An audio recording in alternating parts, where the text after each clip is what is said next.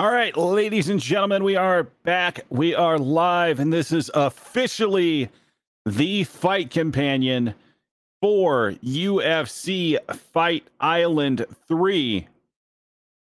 And interestingly enough, we are just about five minutes from when we logged off from the uh, podcast proper. And amazingly enough, in that time, we missed an entire fight. Tom Aspinall beats the other guy, uh, Collier, right? Yeah, I think that's who it was. Beat him in like 18 seconds.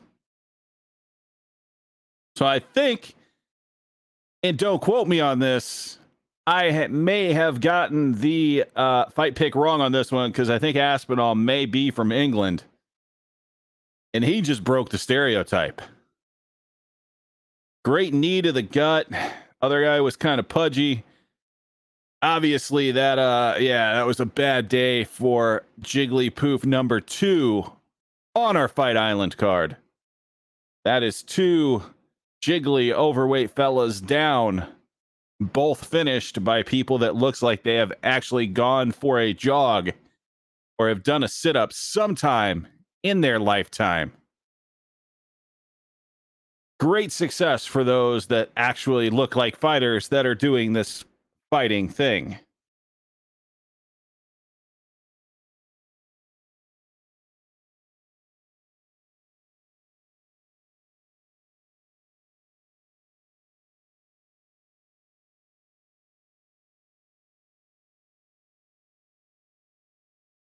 And everybody, as you join in, if you are listening to this live or you are listening to the download after the fact, this is the Fight Companion. This will be a little bit different than any podcast we do. We may be joined here and there by friends of the show to talk fights. Other than that, we are watching fights, so don't expect us to be yapping the entire time. This is uh yeah, this is one of those things that when we get into that main card, being that the majority of us are fight fans, things may go quiet here and there as we actually, you know, watch the fights as nobody is coming to the podcast here to listen to someone do play by play. And even if they are, I'm not a play by play guy. I am a color guy. So I am not carrying this shit. Mr. Barbers, how are we doing today? I'm good, my friend. Thank you for taking my call. I heard you needed a play by play guy. Hey, there you go. If you want to do play by play to these things, you are more than welcome. For sure, I'll do a little bit of both. I mean, I'll let you be your, to let you be you, and just whatever sprouts to my brain, I'll just shoot it off. Well, there you go. That's what we're here for. Generally, by about oh, I would say about an hour and a half from now, most of us are about half a bottle of whiskey or several beers in. So this will eventually be a shit show. Be prepared. well, listen, if you go back to my um, if you go back to my picks from yesterday or the day before, I have every pick correct so far. I didn't write mine down, so I'm just going to say that I have every fight correct so far, knowing that I think I got that last fight wrong because that guy was English and I always pick against them. Also, mm-hmm. Sly Dog joining us. How you doing, Sly? Hi. How you doing, Kevin? I'm good, my friend. Thank you for all the love that you show, Sly Dog. I appreciate it. Oh, I got a question for you. Before, have did you hear any of our other times we've done this? I haven't. It's fun. We get pretty shit faced about at least two hours into it. All of us are hunkered down with whatever our favorite drinks are, and it's just a good time. I'm glad you're here. Uh, but what I need to know is, do we call you Kevin or Kevin Barbers? Either one is fine with me, my friend. Whatever you want to call me, I'm good with. All right. So hopefully you can, you know, hang out with us as long as you can. Uh, I'm on here. my. This is my broken shit headset. You probably can't hear me good. I'm, my other one's charging, so mm-hmm. I'm, I'm going to drop and I'm going to get re-equipped here, get a drink, and I'll be back. Oh, okay. So glad you're here with us. Cool, man. I'll it's be here. Generally the same it's the same core group of guys and a couple stragglers. You know, sounds good time, to me. So. Yeah. All right. Nice, nice on your uh, picks, by the way. Thanks, man. I'm pretty you sure. know, everything. Yeah, I'm pretty sure I had Pan Kinds out over Betch, like 90% sure, but I had Wood, I had Amiv, I had Boser, I had Elvev, I had Aspinall, and then Trinaldo and Hurt. Uh, I said Trinaldo, but I'm leaning kind of towards Herbert now. Who the hell knows? That fight could go either way. Chimaev, Cowboy Alex Oliveira, Paul Craig, Marina Rodriguez, Gus, Shogun, and I'm going to go with Till tonight.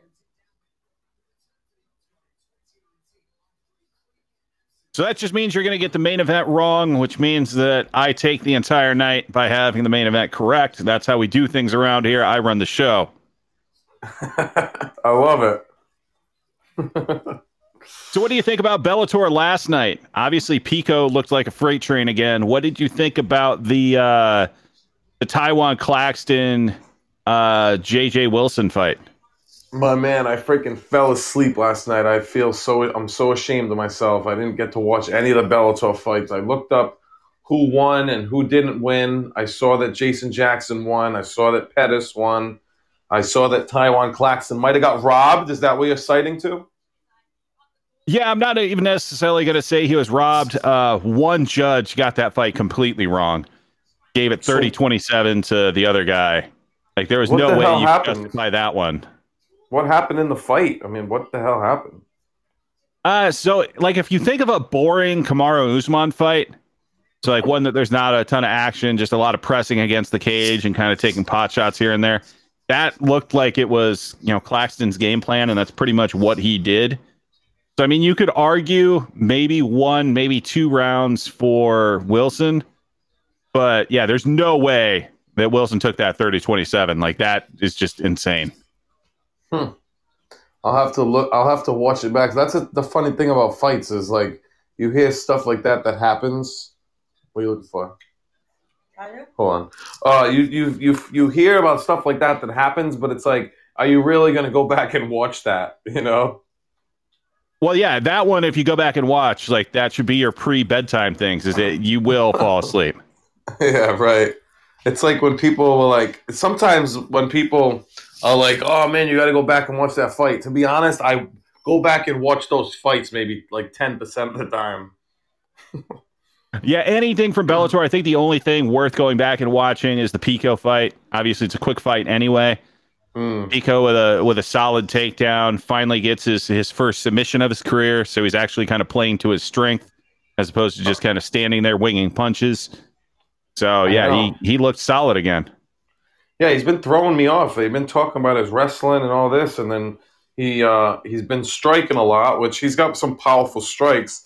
And then that one fight, he went to his wrestling, and then he didn't know how to transition from the wrestling to the striking. And I don't know if you've seen the fight I'm talking about because it was on the prelims. I don't even think it was televised, but he got flying knee, knocked out, knocked out, knocked out. Yeah, I saw that one. Like, and that's the crazy thing with Pico is like, I think part of it is, is yeah, he's just not necessarily built to take the big shot. But if he fights Yep. smart, like there, he could beat anyone in the world on any given day, just based on that wrestling talent and kind of just that natural power that he has. Oh, 100%. And I think um I think the more that he can uh you know learn to, you know, transition from each martial art, I think that's only going to benefit him. And that that takes fights, that takes maybe sometimes getting knocked out and that just takes uh you know, continuous repetition of of his craft, you know, because he's so well-rounded. Like that's the thing about being well-rounded. It's like now you need to blend all these skills together, you know? Right. And maybe we are finally seeing that. Finally, him kind of, you know, working in a little bit of striking, able to get that takedown, able to transition, get the choke. Like maybe we're actually finally seeing Pico as opposed to, you know, I mean, it was a huge step up. Like his first fights are automatically on a big stage. So Mm. that's tough. Well, I'm kind of pissed that I missed it then because the, the way you make it sound is he, he, he was good with the transitioning from each uh, martial art, right? Yeah. I mean, he didn't show a ton, being that it wasn't a very long fight. But yeah, like everything he did out there, he didn't look out of place. He looked more comfortable than he's looked. Like he just went out and he beat the guy he's supposed to beat. How'd the guy? How'd the other guy look? he looked like he was getting steamrolled by uh, Aaron Pico. I love it. That's what's up. All right, so my fight is about to start on my TV. Where are you at on your stream? I am at 439, 438 of the first round, so I'm about 20 seconds ahead of you. Oh shoot, let me see if I uh if I'm backed up or because we gotta we gotta match this up. Oh yeah, I'm. Be- oh wait a second. Let me see. I don't know why I'm behind you. Let me see. All right, 440. What did you? What are you at now? Uh, 416. Oh, okay. Hold on. I might be there. Oh, oh, oh no. Now I'm ahead of you. All right. if you're I'm ahead at- of me, that part's fine. Like, as long as you're not like a round ahead of me, we're pretty good. We're No, always off be- by at least 10, 15 seconds between No, people. I want to be right on yours. What's your time at? I'm gonna start it. Say like say the time like four seconds. 350, 52, 51, 50, 49, 48. 47, 46. All right. We, Yep. should, we should be we should be right on. We're right on until it's off, which I'm sure it's going to happen at some point. For the most part, at least once every fight or two, I'll give kind of a countdown also for anyone that's listening that's trying to match it up perfectly. We know Yeah. that that rarely ever happens, but hey, it might. Well, I just matched. So you and me are both matched. 324, 323, 322, 21, 20, 19, 18, right? Yeah, we're pretty much right on. So who did All you right. have in this one? I had Dalby. Um, I haven't even been watching it because I've been trying to sync this up. So let's see what we got here. Um, we got Dalby on the outside. Jesse Ronson taking the center of the ring of the octagon. I'm sorry. Um, a lot of movement, a lot of output, like I like I kind of said from Dalby. You can kind of see the um, the size difference from Dalby, but Ronson's definitely looking thick. Yeah, it doesn't look like they're in different divisions or anything, and and obviously you got you know you got Dalby out there with a more impressive back tattoo, so that'll That's play a new. part. That's an oh shit. drop. That might be it. Oh shit. Nope. All right. All right. Wow. Dalby's tough. Dalby's tough. He went to a draw with Till. He got dropped the same way. But look at this. Holy shit. This is big right here. This is big. We got oh, he's going for the choke. Chokes in. Oh my god! Wow, huge win by Jesse Ronson. Huge win, and you know what? It's very. It, this win has been overdue for this kid because I don't know if you know Robin Black, but he's been talking up Jesse Ronson for years on years and on years. And man, Dalby, he's been looking pretty good lately, you know. But wow, he just got he got fucking out poppered. I mean, Ronson had some power in his punches. One thing that Dalby's never had is power, and Ronson clipped him. I caught him just with that left straight, followed it up with some nice short elbows there on the ground, and yeah, just Dalby trying to find his way out, fell right into that choke. Man, that was that that was. I expected more from Dalby, man. You know, but you know what I did see recently that you know it's a shame to see from some fighters sometimes is uh Dalby suffers from um from mental illness. He had said he had put up a post.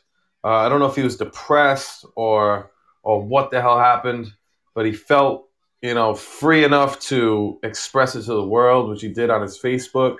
So I feel for him. You know, it's back to the drawing board. I don't know where he was mentally for this fight. He looked prepared. You know, he got a he got his hair braided. That takes time in a in a barber shop. You know, like good time. You got to be in a good state of mind. But I don't know. I don't know what just happened. I mean, Jesse, Ronson can just have that power that can, uh, you know, can, that can clip guys like like uh, Dalby and put them out. That was well placed shot. Was able to uh, you know follow him right to the ground. I mean, he really did pretty much fall right into that choke. So Ronson didn't have to do a, a ton once he was in that position. If nothing else, one thing Ronson does need to improve upon is that haircut.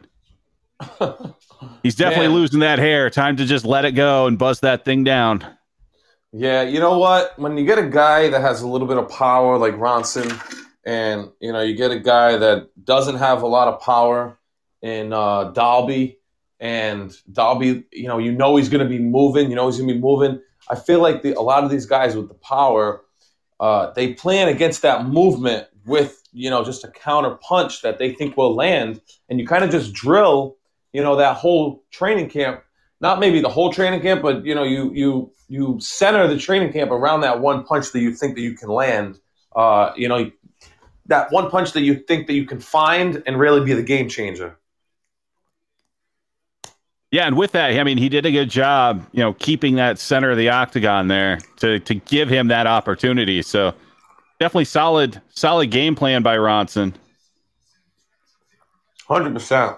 And then with the choke, I mean, this kind of led to the choke because he was just so out of it. But that was that was perfectly ex- you know, it was perfect execution.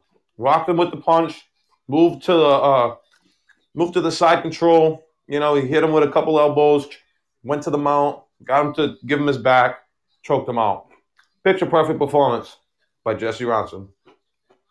I concur. Hundred percent. So who do we got next? Uh, let's take a back look at look at this again. So he's pumping the jab. Oh, he hit him with a nice jab, and then he just he just threw the left. Yeah, and then there was that that choke. That that choke was just was just there. Look like, at it. It's really not even like a rear naked. It's like kind of like a uh, he didn't even have his full back. Yeah, I think at that point, I mean, he was just so out of it. It wasn't going to take a, a great choke to to send him on his way. But yeah, that was. uh I think those short elbows, right when they got to the ground, definitely kept him disoriented and and led right to that.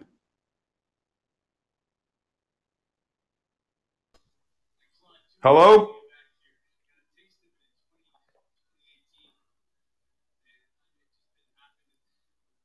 Hello, can you hear me? Yes, I can now. I think you may have uh, fallen off there for a second. Yeah, I had someone call me and then it, it turned off for a minute, but you know, I have a, uh, I have a, um, uh, I forgot the word, but I said I would be on here. I wanted to be on here. I didn't. I, the call is actually one from one of my good friends, but you know, I, I, like this podcast. You know, I want to call another fight. I feel like that one went really well. That was a really cool, uh, cool, uh, you know, breakdown. Well, I mean, it, hey, and this is the thing with these fight companions. If you have a call at any point, feel free to, to hop off, hop back in. We are here from right now until probably around 1 a.m., depending on how the main card goes. So this is a this is a marathon, not a sprint. so you're going to be on all night, hundred percent. Absolutely, we will always be here through the main event. That's awesome. One interesting thing is we do have to take like a five minute break every three hours because Podbean can only handle three hours at a time. It's kind of odd. Um, then same thing. If you're on for a long time, it may try to kick you out after two hours of being on a call. If that happens, all you have to do is just call right back in and get right back in. But yeah, Podbean has some some enter- interesting kind of eccentricities. Huh. I never heard that word before. I've heard intricacies. Yeah, it's the the eccentric uh uh yeah, the eccentric version of that.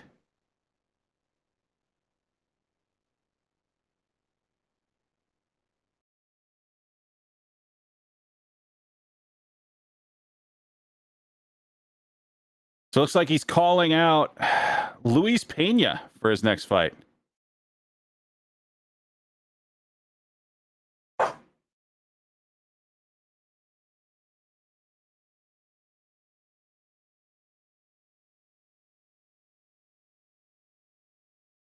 Think we may have lost K Barbs here. Kevin, you there? No? Yes? Yes? No? No? Yes? I believe that's no. Hopefully we'll get him to call back in.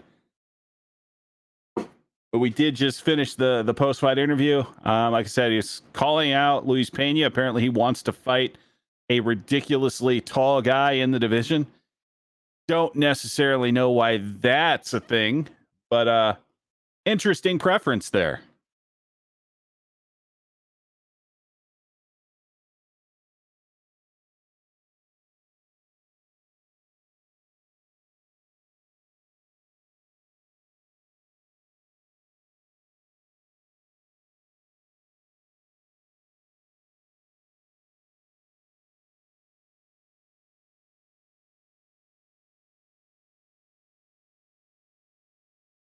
All right, first, so if we're watching, they're doing the uh the little hype package for the main event here. I don't know why, but they're spending a lot of time showing people cleaning a cage. Hooray, COVID.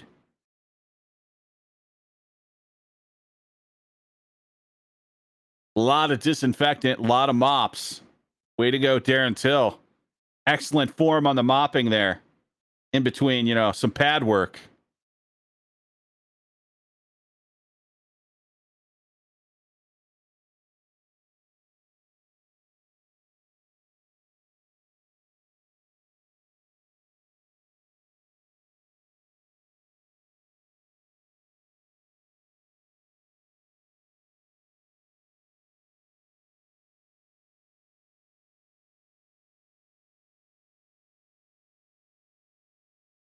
That's just a depressing uh, graphic. They're showing people that jumped up to middleweight uh, from welterweight. So you have D- Till is one and zero after his uh, jumping up in weight class. You had Whittaker, who is you know has one loss. Then you have poor Kevin Gastelum, who jumped up in weight class not because he wanted to, but because he could not put the food down. Who is three and four with one no contest like who does not belong on that list? It's kevin gastelum. He needs to figure out how to stay at a at the proper weight for his frame. Hey, i think we talked about this earlier on in the week or maybe last week but just talking about kevin gastelum like one of the guys that has some of the some of the most talent that just can't put it together mentally. Like gotta feel bad for the guy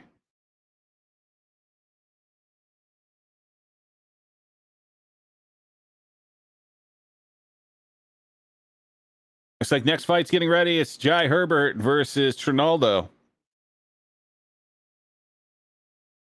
Yet again, I have no idea who I picked. assuming it was Trinaldo. Yes, because Trinaldo's like 78 years old.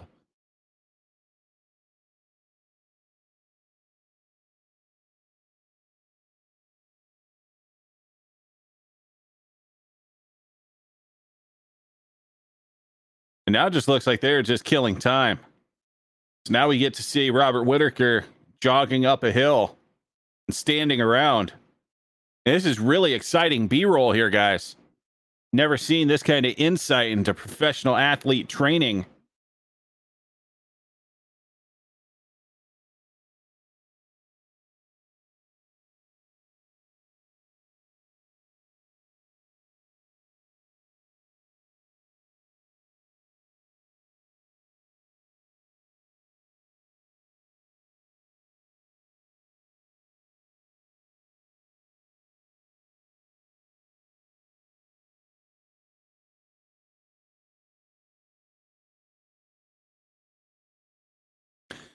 So, folks in the chat, anybody get a chance to watch Bellator last night? If so, what do you think of the Claxton decision? Beyond that, how did you think Sergio Pettis looked? He pretty much kind of came in and steamrolled as well. Is he going to be one of the new faces of Bellator, considering he came in in a division that doesn't even have a champion? I guess he going to be one of the the new, you know, big marketable guys over there, considering they don't necessarily have the deepest roster of of folks that that people have heard of. What are your thoughts?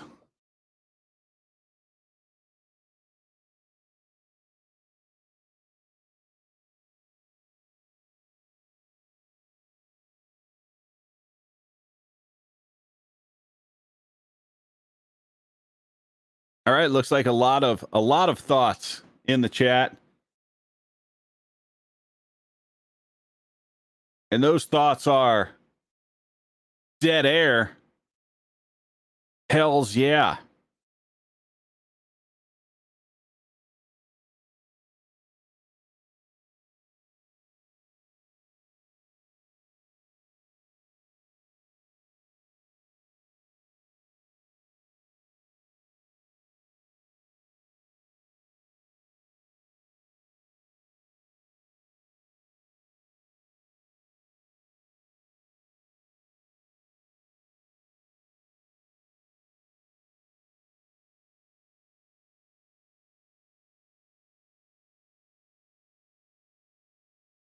Anybody joining in, this is the Other Ground Live. This is the fight companion for UFC Fight Island 3. We are on a short break between fights. Next up, we have, and I don't have it pulled up anymore. It was Trinaldo versus the newcomer. It was Jai. What was his last name? Ah, Jai Herbert. For some reason, I was thinking it was Walker. Yay, me. I think for the most part, when we did our fight picks earlier on this week, I think everybody was on Francisco Trinaldo here. Let's see how this thing shakes out.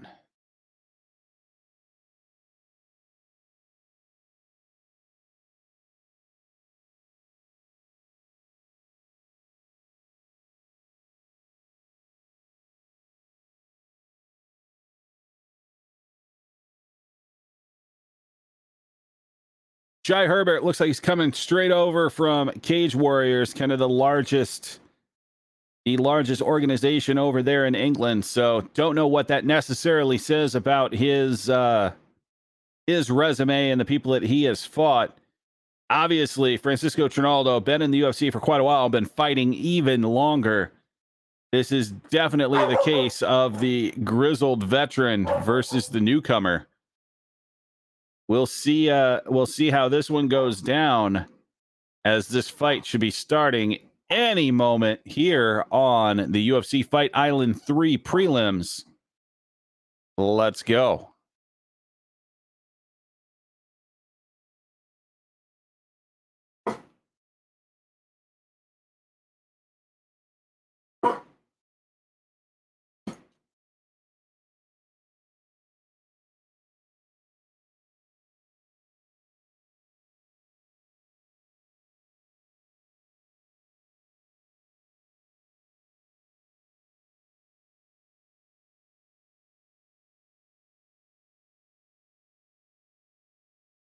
Good thing Passive J has now gone to bed. They are showing quite the Taco Bell commercial. I bet you he is shitting himself in his sleep just by pure osmosis. Poor fella.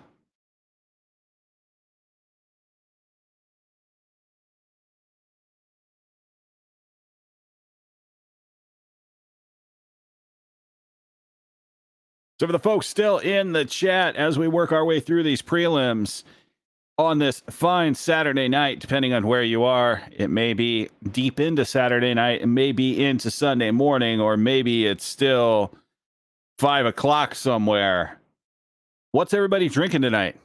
As always, Big Dalton over here has his bottle of Jura 7 Wood, the finest scotch you can find for roughly $80 a bottle. And if anybody has any issue with that, we can fight about it.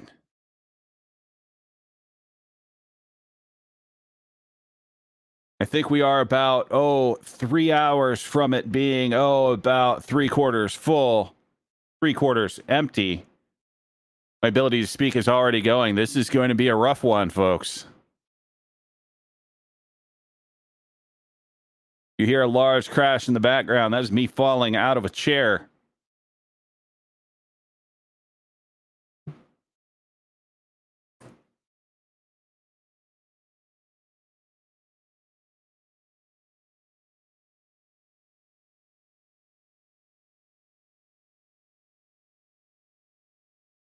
I don't know about anybody else, but does anybody watch these on ESPN Plus, like online? I swear the one issue with this, when it is working, is they replay the same four commercials during every break or the entirety of the six, seven hours of fights. Like, I'm beginning to hate all of these brands. I think this was just a Heineken commercial. I will never drink Heineken again being it sucked anyway.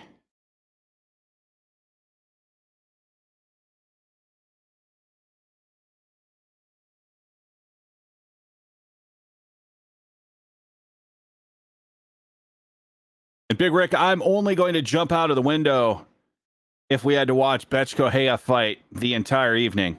So if that was on loop for like eight hours, I think about two hours in, I'd be looking to end it. And unfortunately, I'm only on the second story right now, which is where my office is.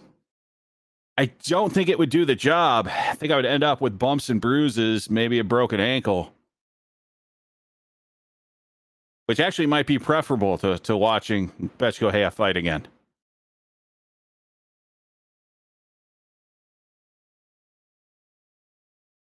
All right, here we go. We got the uh, introduction. So for anybody watching along, we will uh we will give the timestamp once this thing actually gets going.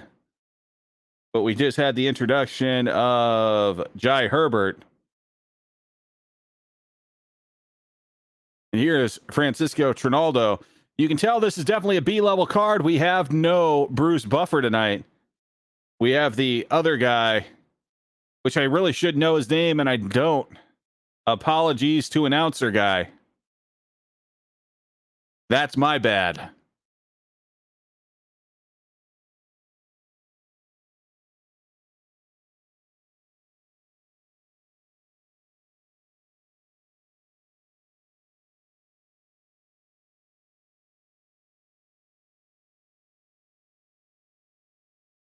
All right, here we go, boys.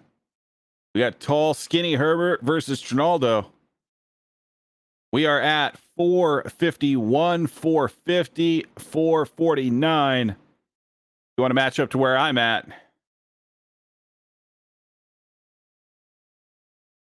Herbert definitely with uh, some solid movement here. Definitely the quicker of the two. Ronaldo, the grizzled veteran, looking like he's damn near 60. Obviously, a very in shape 60 year old. Everything that Pastor J wishes he could be, only half the height.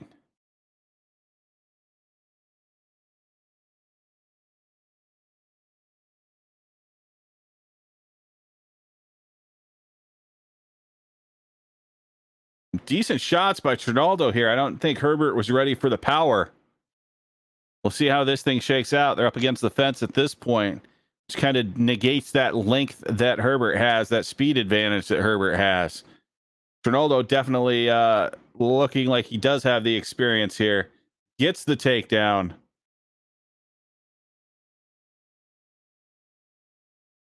Trying to pass into half. Herbert up against the cage. Trinaldo on top here. Working some strikes, trying to get into position. We still have 330 left in the first round, so not a lot of sweat here. Looks like Trinaldo may be looking for a head and arm. Good sweep by Herbert. Back up. Trinaldo may be trying for a guillotine here. He may have it. Oh, and he is torquing on that thing. Herbert doing a decent job of hand fighting here, but this this is not a comfortable situation. Oh, Trinaldo is torquing on that thing. Herbert's out though. Good job by Herbert surviving that.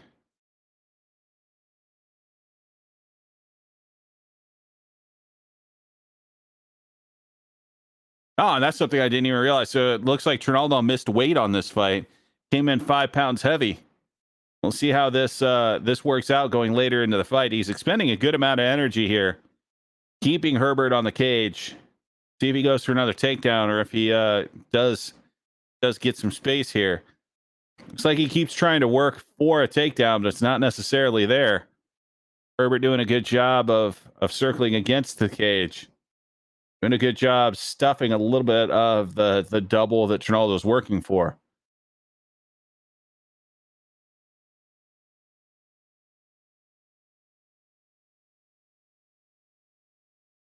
Oh, solid takedown by Trinaldo. Herbert on his back again. Let's see if he's able to pop back up or not. Trying to get his back to the cage. May try to walk up.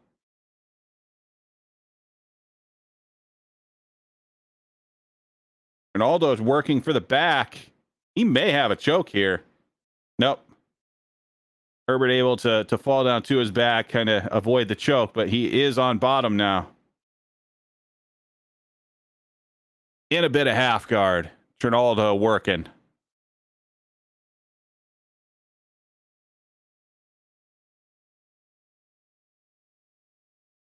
This is definitely where Trinaldo wants to be, especially if he did miss weight.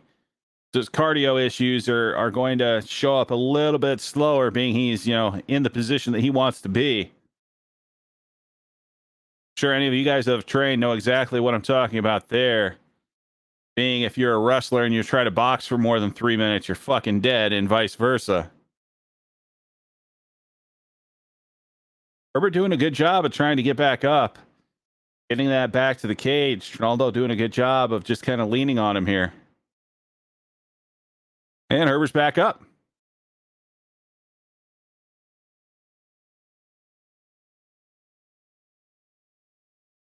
Herbert has a shot here. I think he really just needs to to get out of this position, get some distance, and see if he can't work that length. Good knee from the clinch.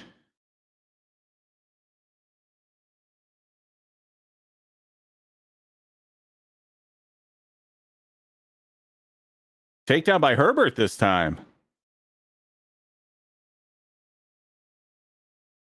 Looks like Trinaldo maybe cut on the cheek, maybe from the knee in the clinch. Not sure exactly where that one came from, but Herbert finishing the round strong on top. Probably still lost that one, but let's see if he can, uh, you know, maintain this momentum going into round two.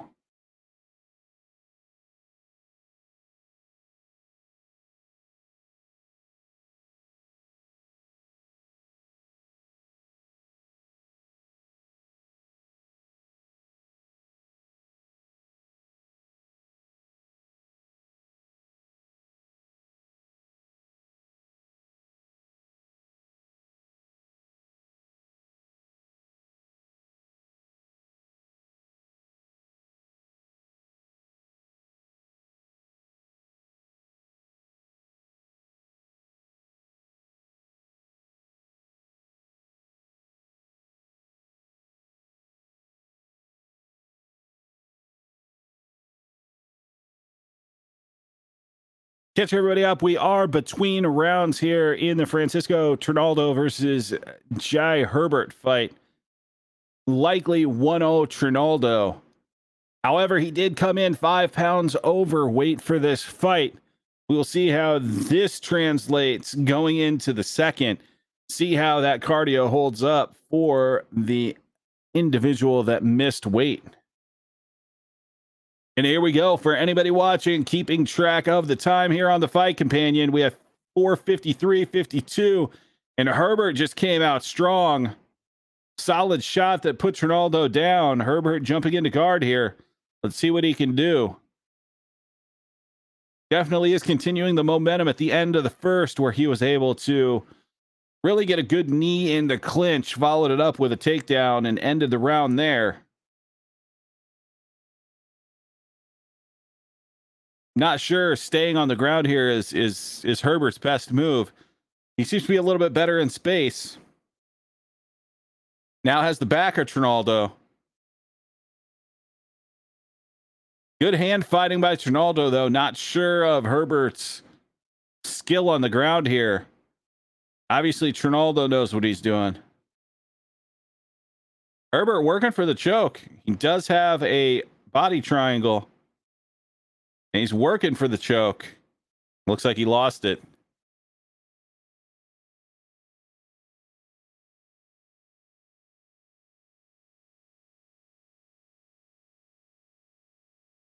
Ronaldo trying to turn in. Looks like uh, Herbert lost the body lock. He still has both hooks in. Doing a good job of controlling the position.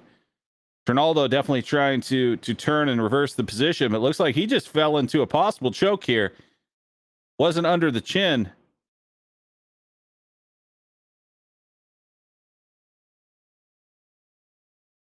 Herbert doing a great job of back control here.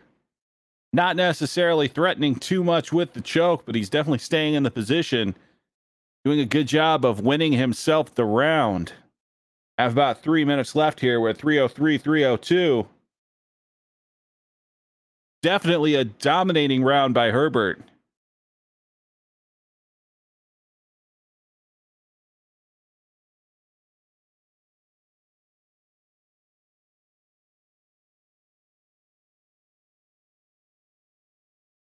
Ronaldo trying to work up, definitely trying to turn in to reverse the position. Herbert's still doing a pretty good job maintaining those hooks, maintaining that back control. And there it is. Trinaldo was able to reverse the position. Herbert right up to his feet, trying to pour it on here.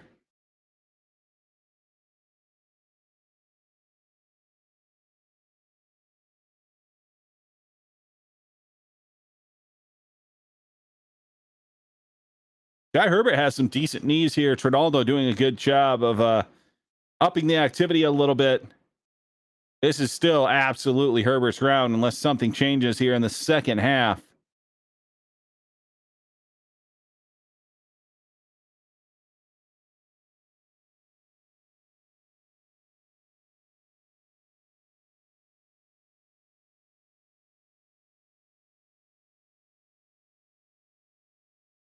Oh, Herbert with a great right straight there. Almost put Trinaldo down, dropped him to a knee. I don't know how much of this is the bad weight cut and how much it is, you know, just the precision striking of Herbert. It definitely looks like the uh, the damage is accumulating. You can see Trinaldo not necessarily liking taking any of these shots.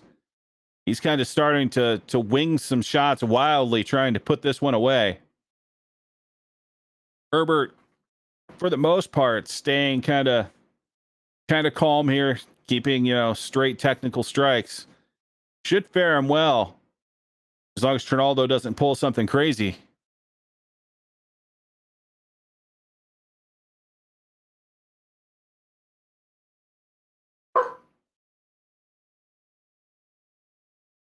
And now we have Herbert pushing Trinaldo up against the cage. See what he can do here is a little bit of a questionable move with how well he's been doing it at length.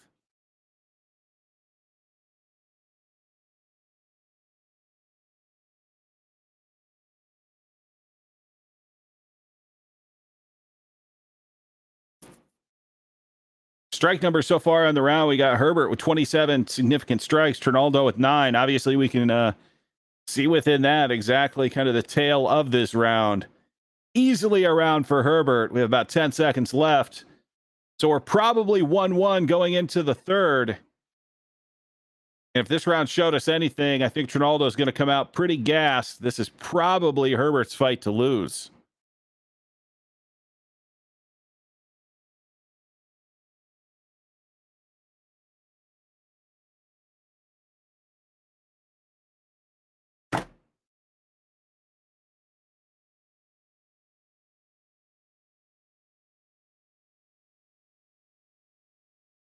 All right, here we are between rounds.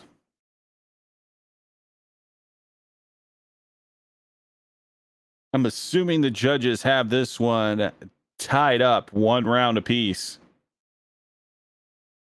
Although, with that, we probably need a stoppage by Trinaldo just based on the fact that he's not looking great. You can see his gas tank isn't what it should be based on that missing of weight and just kind of based on these uh, based on this last round. Let's see how this one shakes out.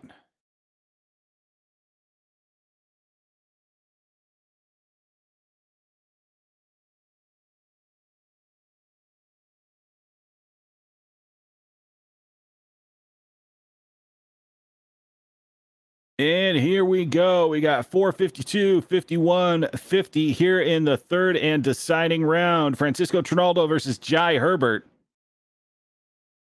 Herbert definitely looks like the fresher fighter.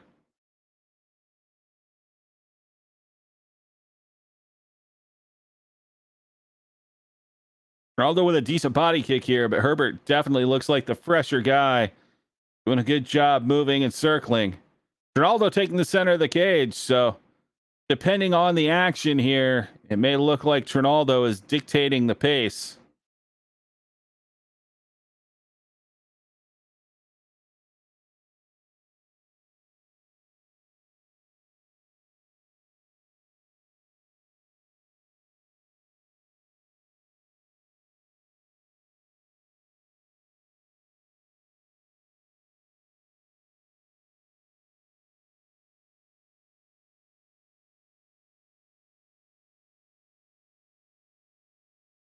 With all this movement, you got to wonder, like the second half of this third round, if Herbert starts to slow down. Looks like Trinaldo so far has done a pretty good job of kind of uh, holding on to that little bit of gas that's left in the tank, not necessarily. Oh, huge left! Herb Dean didn't stop the fight. Trinaldo looks like he was going to walk off. There it is. A few shots on the ground. This is done. Francisco Trinaldo comes out in the third. Huge left hand. Absolutely starches Jai Herbert, who is now arguing the stoppage. This probably should have been stopped even earlier than it was.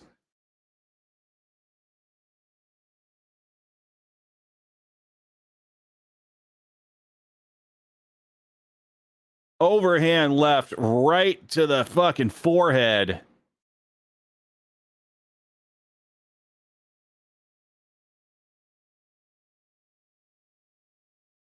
Yeah, Herbert definitely, by the time he hit that ground, he may not have been completely out, but he was not defending himself at all. Definitely a good stoppage. Like, yeah, Herbert, he was done absolutely incredible comeback there by Francisco Trinaldo after a very rough second round. The old man pulls it off.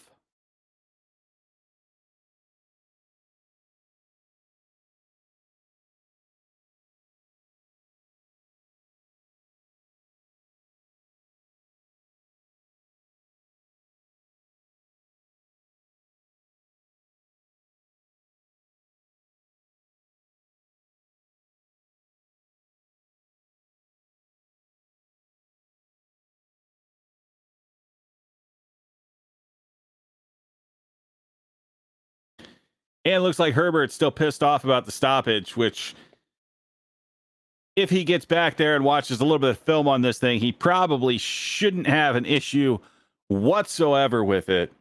That man was out. Francisco Trinaldo is your winner. TKO round three, one minute and 30 seconds.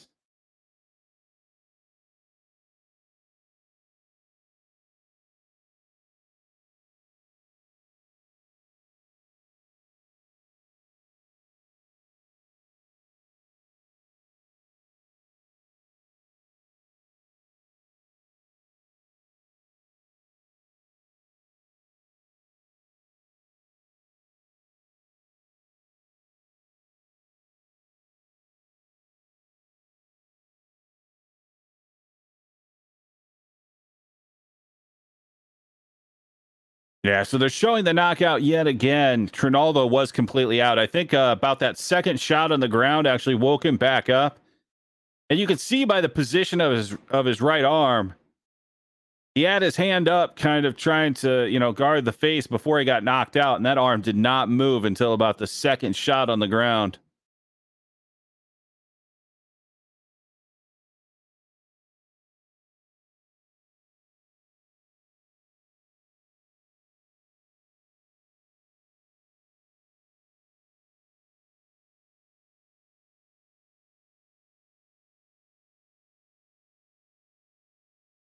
Francisco Trinaldo moving up uh, in the ladder here for most wins in UFC lightweight history. He has at 15, most in the division. Somebody we saw just a couple weeks ago, Jim Miller at 19. I mean, Francisco Trinaldo is like 83 years old, so let's see how long he can keep this up.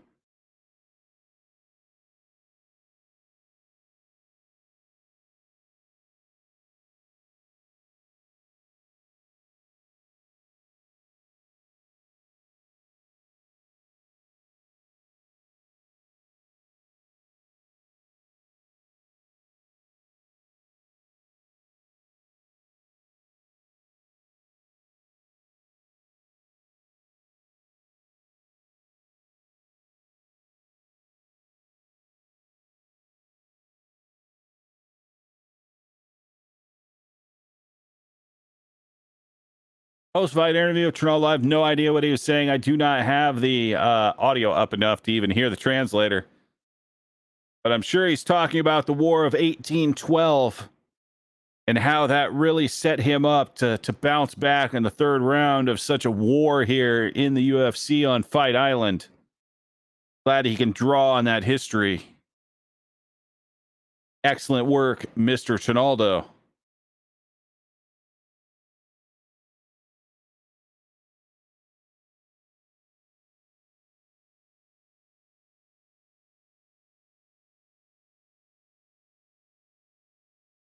Oh, sounds like he's actually going to move up in weight. So he did miss weight by five pounds. Sounds like he's actually going up to 170. Shouldn't be as much of an issue there. Probably the smart move. You're that old and you are cutting that much weight. That shit cannot be fun.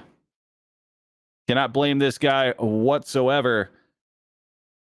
And if nothing else, moving to 170 with him getting older and being a little bit slower, that might be a better division. Not necessarily going to have to deal with anybody with the speed that he's dealing with currently. Could be a good career career move. Could be the end of his career, given how long he's been doing this. To the earlier point, sounds like he is absolutely not going after Jim Miller's record in the lightweight division for win total. Best of luck for uh, Francisco Trinaldo in the move to 170.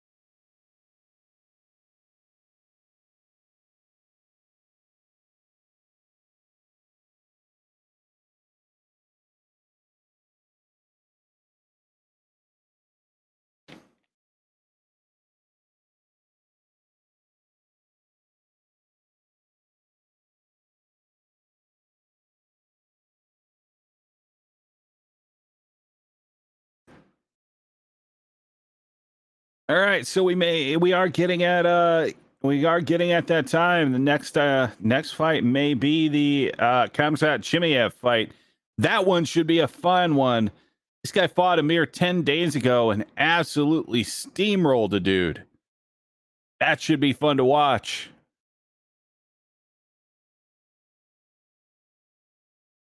As we as we get to that time, just want to remind everyone you are listening to the OtherGround Live Fight Companion Edition.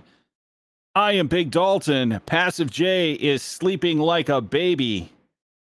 So I'm here for the solo fight companion. We will be joined off and on with some of the regulars. Uh, we did have Sly Dog call in a little bit earlier. He is dealing with uh, kind of his technical issues, getting settled into the evening. We may hear from him again we did have Kevin Barbers uh, for a couple fights there.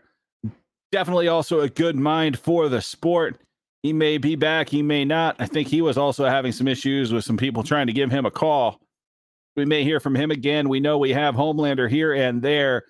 I'm sure he will probably pop back once we get to some of the uh, the bigger name fights here.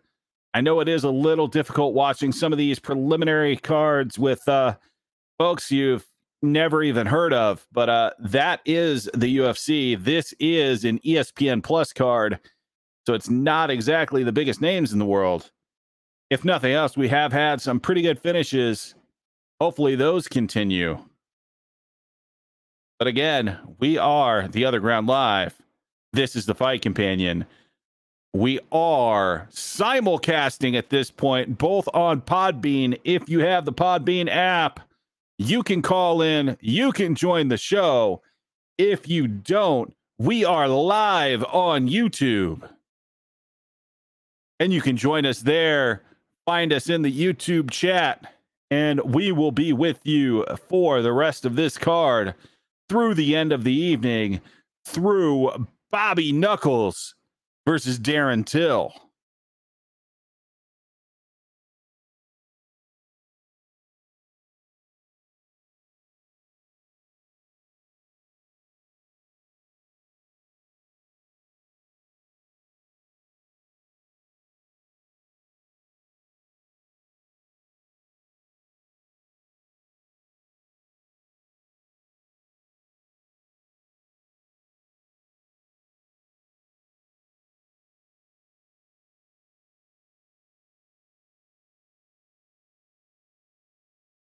Getting the initial hype package here. What's everybody thinking with the debut at heavyweight of Alexander Gustafsson? Honestly, when he weighed in, he didn't look a lot different than he did at light heavyweight. Not sure if he really put on that much muscle or if he was just cutting a ton of weight for 205. We'll see how he looks against Fabricio Werdum, who looked absolutely terrible coming off of the suspension. And other fights on the main card, we have uh, the trilogy between Shogun Rua and Antonio Rogerio Nogueira this may be kind of a tough one to watch, right? I think anybody that remembers these guys going all the way back to Pride Fighting Championships are wondering why in 2020 are we watching Shogun versus Rogerio? I don't have the answer, but I'm kind of hoping the loser retires.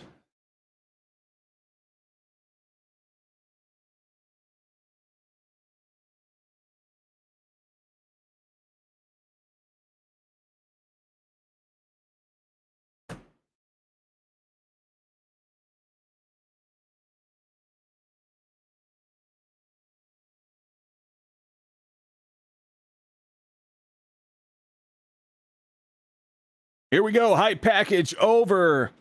UFC Fight Island 3 begins now on ESPN slash ESPN Plus slash wherever you watch this overseas. It might be BT Sport or whatever it is. But we are here with you to watch the fights, give a little bit of analysis, possibly here and there. Otherwise, mostly just talking out of our asses but for anyone else that is joining us either on Podbean or YouTube, we appreciate you. If you enjoy what you're listening to, be sure to on Podbean follow the OtherGround Live. You can set this thing up to get all episodes downloaded. I think we are at about 130 days straight of shows. We are here every night at 6 p.m. Eastern.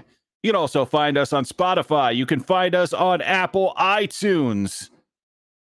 And you can also find us live on the simulcast every day of the week on YouTube.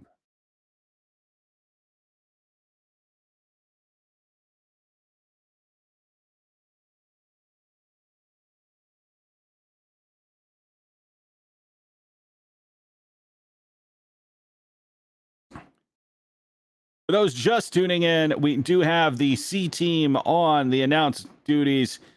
We have random guy from the UK as the play-by-play guy. We have Paul Felder as one of the color analysts, and we have Dan Hardy as the other. Nothing else. Paul Daly, great analyst.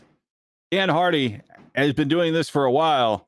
And random UK guy wearing a bow tie. I could take or leave.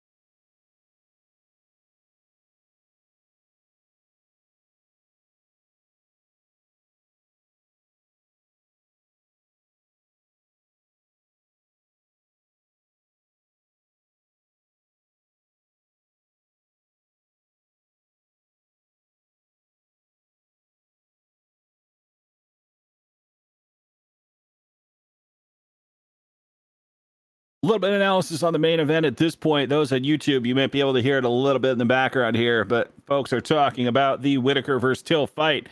Definitely an interesting fight with Till making his second appearance in the middleweight division versus Robert Whittaker, who has fought Yoel Romero twice. which is pretty much like fighting a 205 chunk of granite. We'll see how Till does when he's not necessarily the much larger fighter. Looks like he still is a little bit larger than uh, than Robert Whittaker, but he definitely won't have as much of a strength advantage as he did at 170. We'll see how he uh, how he fares against a former UFC champion in Robert Whittaker.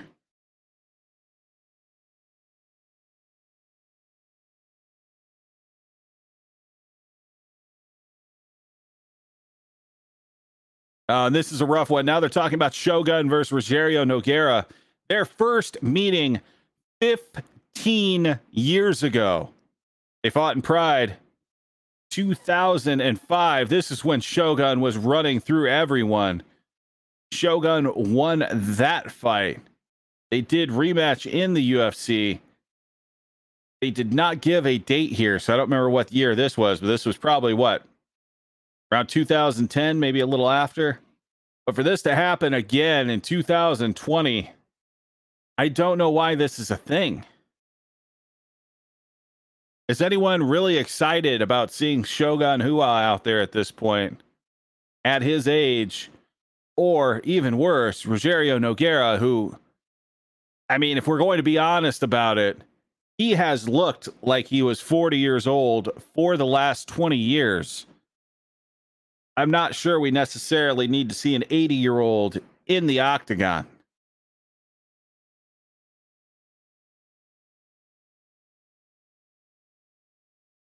In better news, we are about to see Chimaev fight, who just 10 days ago beat John Phillips via a D'Arce choke. But prior to that D'Arce choke, Chimaev just absolutely mauled this guy absolute steamroller, great ground and pound, just completely dominated the guy. Let's see what he looks like tonight if he can pull that through. Like you can see you can roughly see someone like Khabib within this guy. So if he can keep that kind of trajectory, damn, this guy might be scary.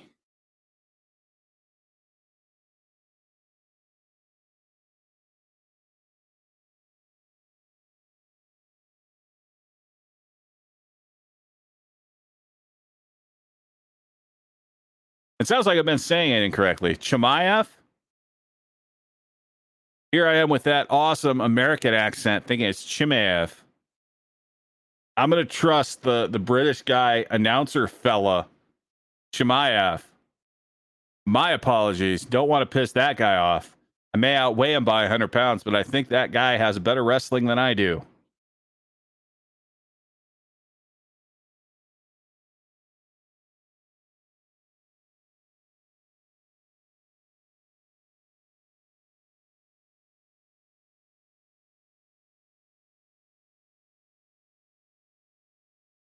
Seems like the announce team are all in on on Rhys McKee here. I don't know if they're just trying to hype this up or what.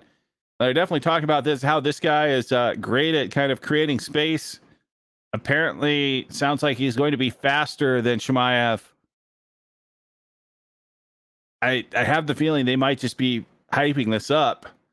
If not, wow, I will be wrong on this prediction. I have Chimaev all day, twice on Sunday three times on Saturday night at UFC Fight Island 3 out of Yas Island in Abu Dhabi.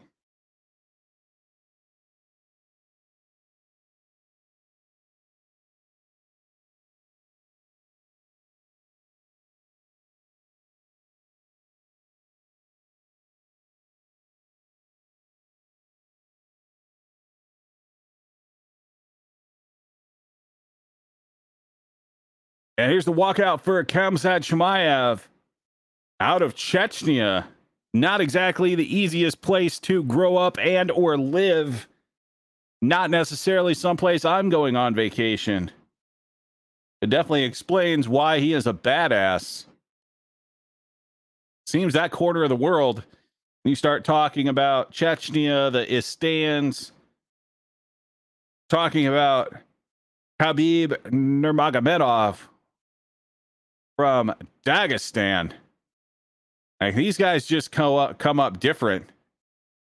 Quite the cauliflower ear as well. This guy's definitely uh, been wrestling probably from the time he was about three.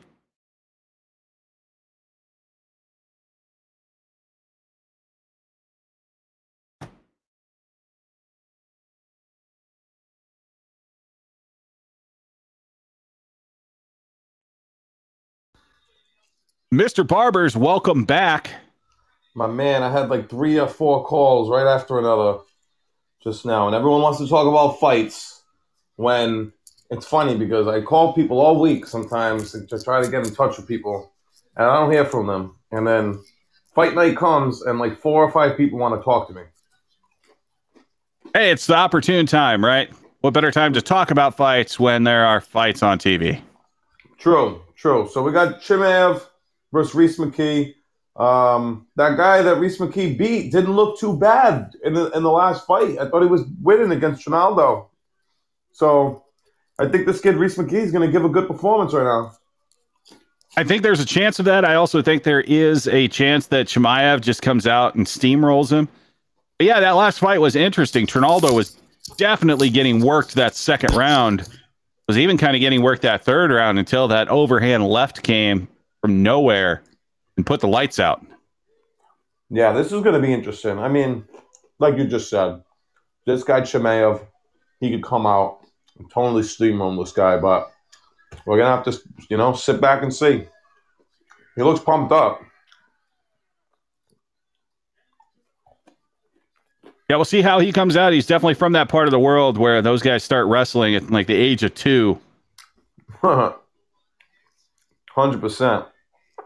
And they'd be wrestling bears and all kinds of shit. Yeah, I can tell you if I see a fighter that's from Chechnya or one of the Istans, I'm just assuming they're tougher than I am. Right. Oh, look at this. Oh, right out with a takedown, just carrying him around like a loaf of bread. Yeah, but good, good bridge work by Rhys McKee, and he's down. Well, he made him work a little bit. I mean, that must have, that was a pretty. I mean, as for as short as twenty seconds is, that seemed like a very long twenty seconds. It did, but like if you look at how calm Chimaev was through that entire part, like you can tell that, yeah, he's just in his element once he's in that grappling range. Oh, 100%. Very calm. You're 100% right. He stayed calm and he finally worked the momentum. And here he is in mount, 45 seconds in. He's doing a great job, kind of the same thing that uh, Khabib does as far as really controlling those legs once he gets that takedown. Yeah, like, he that just gives has, you no place to go. Yeah, he definitely has no place to go. But we'll have to see. I mean, this guy's always giving him his back. That's not good. This guy looks a lot smaller too, doesn't he? Yeah, he does.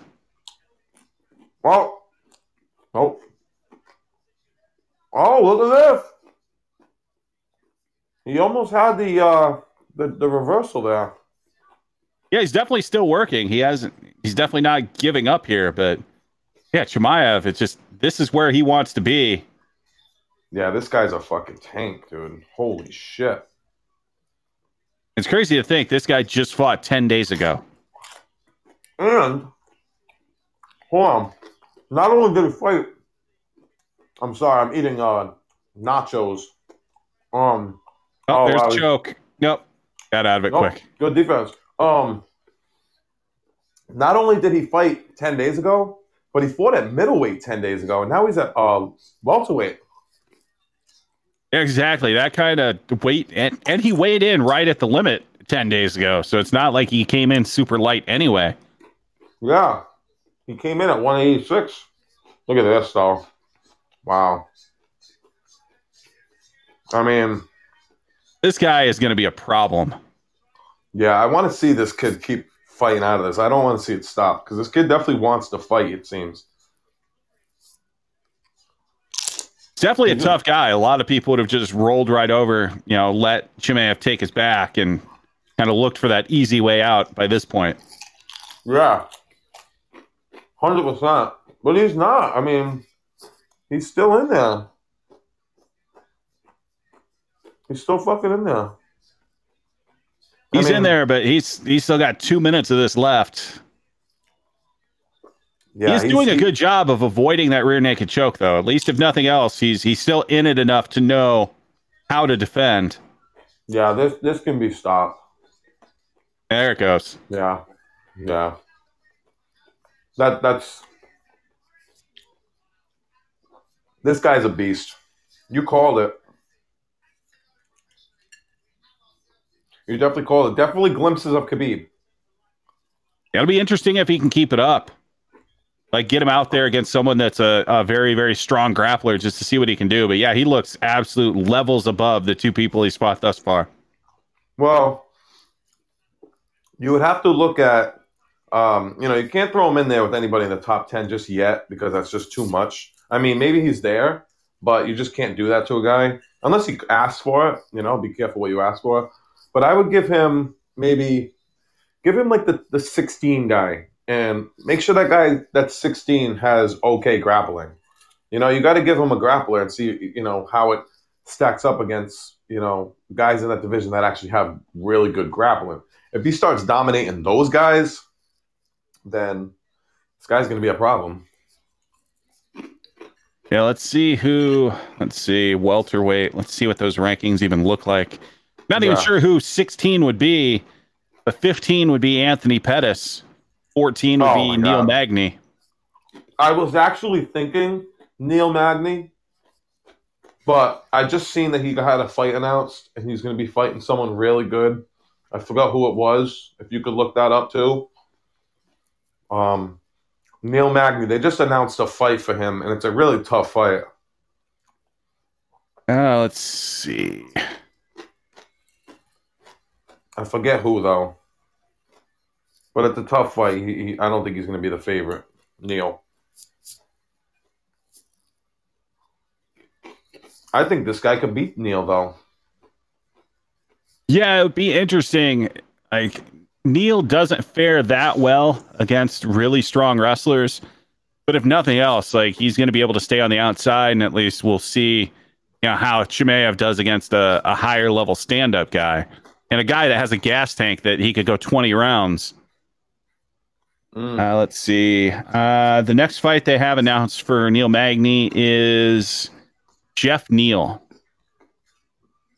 Jeff Neal. Oh my god.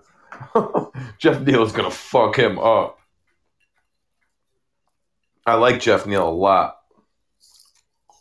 Well, yeah, Wow. Jeff Neal. He he just came off a win. Uh, didn't he beat uh, Mike Perry? Isn't that his Yeah, last fight? I think. Yeah, he well, yes, he knocked the shit out of uh, Mike Perry. And Jeff Neal's a beast, but as we just said, I mean, grappling. Neil Magny is an okay grappler, so and we haven't really seen that much grappling of Jeff Neal.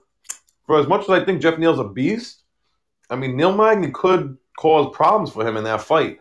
I don't think it's going to prevail in the end. I think Jeff Neal's going to get the knockout, but he is fighting a guy that's very tough and has okay grappling. So that's going to be interesting. And that is one of the things with Neil Magny. Like if you watch his entire career, he always seems to kind of fight to the level of competition. So facing a guy with a lot of hype, uh, like Neil, like he may come out and you know have a pretty good showing. Like I said, if nothing else, he's always going to be game. The guy can go five rounds any night of the week. Oh yeah, hundred percent, hundred percent. So it should be interesting. Maybe the winner fights uh, Chimaev, or watch Jeff Neal's going to get hurt and fucking uh, Chimaev's going to slide in to fight Neil Magny. Yeah, I think what's really probably going to happen here, and like this is almost kind of the same thing with uh, Zabit, is like, how are you going to find someone in the top 15 that actually wants to take this fight? Well, it's funny that you say that because Jeff Neal has um, a lot of people have ta- have turned down fights with Jeff Neal because he's so good, and um, and, and it's not a lot to gain because no one really knows who Jeff Neal is. So it's kind of like the same thing with Chimaev. Yeah, just looking at looking at those rankings, thinks the other guys that are there, like he's not ready for like the top, you know, five or six guys. You're definitely not going to put him in there with like Woodley or Thompson or Maia. I mean, not yet. It, it's just he hasn't done enough yet, you know. And and if you want to get him that fi- that top 15 win, I mean, I guess put him in there with Pettis, but I think he would blow through Pettis. But that fight makes zero sense for Pettis. Yeah, the only other person I can see in like that 10 to 15 range that would make any sense is maybe Vicente Luque. Oh, wow. That's a fucking perfect fight. But, And, you yeah, know, You have Luque a sitting at 12 right now. yeah, it's a shame that Luque would have to take that fight, to be honest, because Luque's been around the block, man. That would kind of be like a slap in the face to Luque, but he's one of the. He's just he's one of those guys that gets those kind of fights. You know, it sucks that sometimes you know these guys in their careers they end up in these positions where they're taking these tough fights, and unfortunately for Luque, I mean, I think he's in that that I think he's in that bracket. I mean, he's had some pretty big fights and big opportunities. He ended up he, he had a he had a huge opportunity to beat um you know Wonder Boy, but he lost. So that puts him back in the you know that that situation where he I think he has to fight this guy Chimaev. Yeah, I think it's one of the only ones that makes sense because unfortunately, like the welterweight division, when you look at kind of that 10 to 15 kind of area, it's a bunch of guys that probably wouldn't take the fight because they are just kind of older guys with big names. Like I don't necessarily see Dos Anjos taking the fight. Definitely don't see Nate Diaz taking the fight. What did you say, don't my friend? It- necessarily It cut see out. Robbie Lawler. So if you look at uh, the welterweight division, the people kind of in that area, it's a lot of those big name guys that you don't even know if they're necessarily even going to fight again, and if they do, it wouldn't be against uh, Chimaev. Yeah. Yeah. so you have you like Dos said, you- you- Anjos, you have Diaz, you have Lawler. Like Nope. none of those guys are taking that fight. No, hundred percent not. So I think Luque.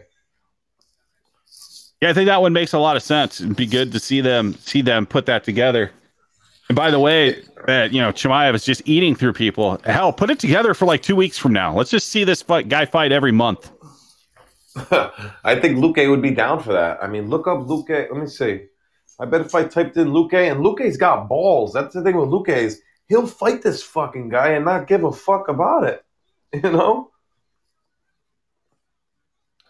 Luque will fight this dude. And you know what? And I'd be surprised if he's not on uh, Twitter right now calling for this fight. Because that's just Luque's MO. You know, that's his MO. He'd be like, I don't give a fuck. These are the kind of fights I got to win. So fuck it. Give it to me. Watch, that's, Yeah, that's I haven't be the heard of fight that they're going to make. That might be. I haven't heard anything as far as anything confirmed for Luque. Um, yeah. Yeah. Oh no, looks like he has a, a confirmed fight too for uh, the first of August. So it'd have to be after that. They have Who's him matched up with uh, Randy Brown. Randy Brown. My goodness, that's a good fight. All right, all right. You know what? That reminds me. You know who uh, Chimaev has to fight? He's got to fight Niko Price. There's another one. That's the fight right there. Niko Price versus uh versus Chimaev. Yeah, and that's the one that would fall a little bit outside of the top 15, but like the ranking system in the UFC is terrible anyway. It's like, why do you have Nate Diaz ranked? He hasn't fought forever and he's not going to fight unless it's a big name. Yeah. Like, And it- do we even actually- know is Robbie Lawler like retired or not? I think he's kind of retired. Why is he still Yeah. ranked? Don't know. Yeah, Robbie Lawler's gonna get a fight against. I mean, all the fights that Robbie Lawler's been fighting lately is kind of like, eh, like, like you just said. He's in that, he's in that bracket of who the hell does Robbie Lawler fight right now at his point of his career. I mean, he fought Dosan. He fought all the guys that Robbie Lawler fought. You know, you look back at him now, it's like, yeah, that's who Robbie Lawler, I guess, should be fighting. Because where does Robbie Lawler? I mean, Robbie Lawler. I love Robbie Lawler, but I'm just. I don't think he's going to be champ again. And, and and who is he? You're going to put Robbie Lawler in with against a guy named uh, you know? Uh, are you going to put him in with a guy like Chimaev? I don't think so. No, at welterweight, you put him against anyone, maybe Pettis, just because they're both both have been around. They're both names. Well, that's Uh, that's the fight. That yeah, same same thing. Pettis is. I think Pettis is falling in that same category as Lawler as well. Yeah, they're both definitely to that point. They're like neither one of them are sniffing anywhere near a title shot, and I don't know if they're ever going to again. So you're not going to put you know those guys out there against like a Leon Edwards or even Edwards. as terrible as Woodley looked in his last fight. You're not going to put him against them. Stephen Thompson doesn't make sense. Like he should be fighting a higher level guy. Yeah, I don't know what it would be. Maybe you could even see like just based on age and name alone, like maybe a Lawler versus Maia, something like that. Yeah, I think Maia. I think Maia. Um, I think Di- I think Diego Sanchez should fight Demian Maia because they're both looking to retire. I think, or Maia, I think is looking for to retire. So I, I would love that fight, Demian Maia versus Diego Sanchez. Only if we can get Sanchez to drop the crazy corner man guy. oh yeah, that guy. He's like a new guy, right? He's been saying that he's been teaching him some deadly stuff. Yeah, that guy's just not right in the head. Like he's worse than the the touch button the park guy. oh man, there used to be another guy. He was like a tra- I don't know if he was a translator or a trainer, and he'd always be in the background. And the guy got rid of him. I forgot who the hell it was, but he was he'd be like picking his nose. He'd be like making these weird eyes. I forget who the fuck it was. There was a thread on the OtherGround. Uh, there'd be like crazy trainer guy or something. Sounds like somebody with a cocaine problem. I forget who the fuck it was, what the which fighter it was.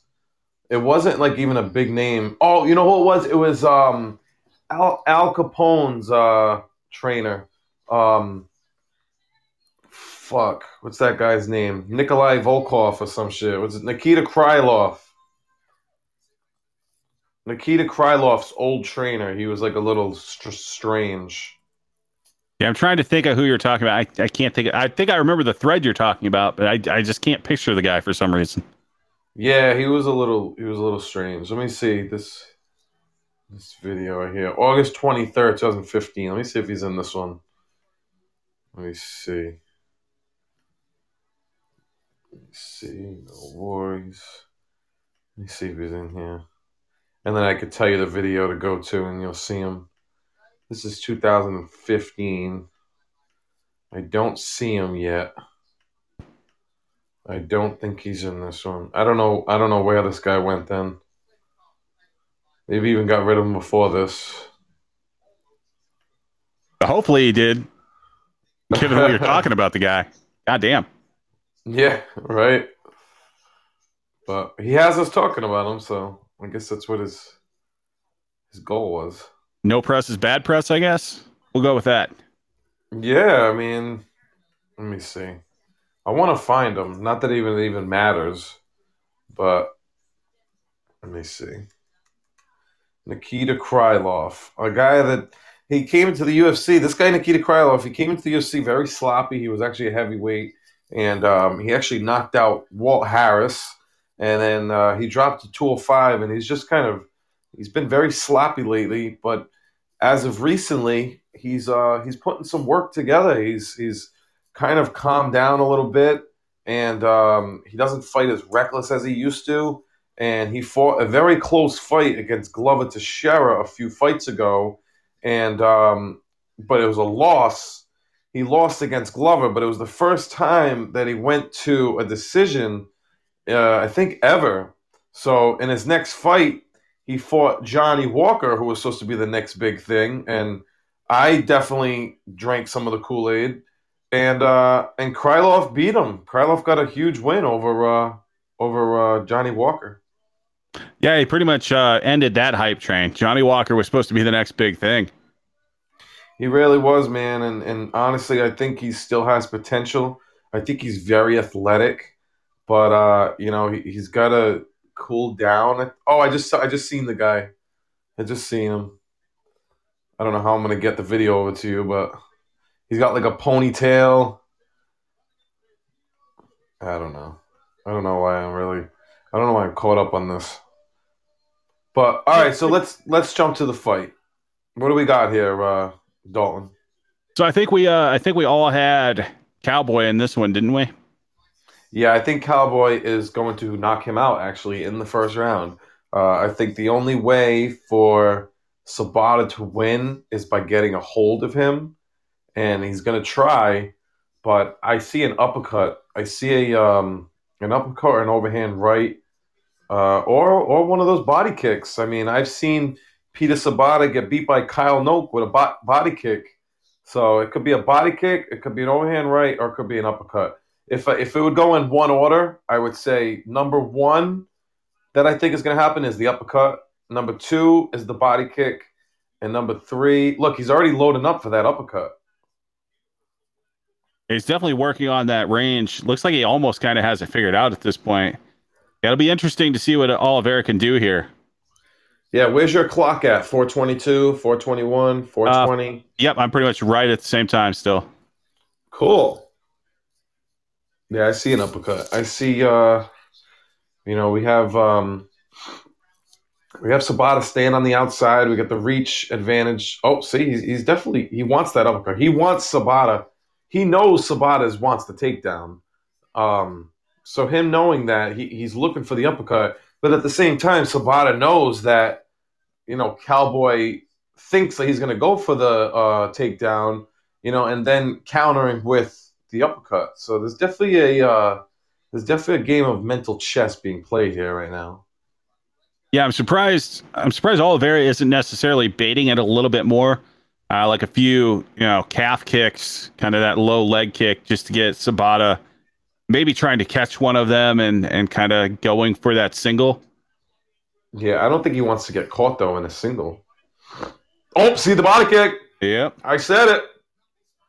I called for that body kick. He hurt him, but he seems to be uh now now now it would be cool if he hit him with the body kick and now it leads to the uppercut. that would be money. That would be fucking money. He's definitely still looking for it. Like you can see him kind of loading it. Yeah, and, and Sobotta's not giving him that look. You know, Sobotta's not charging in for that takedown yet. So, you know, like I said, there's definitely a game of mental chess being played here.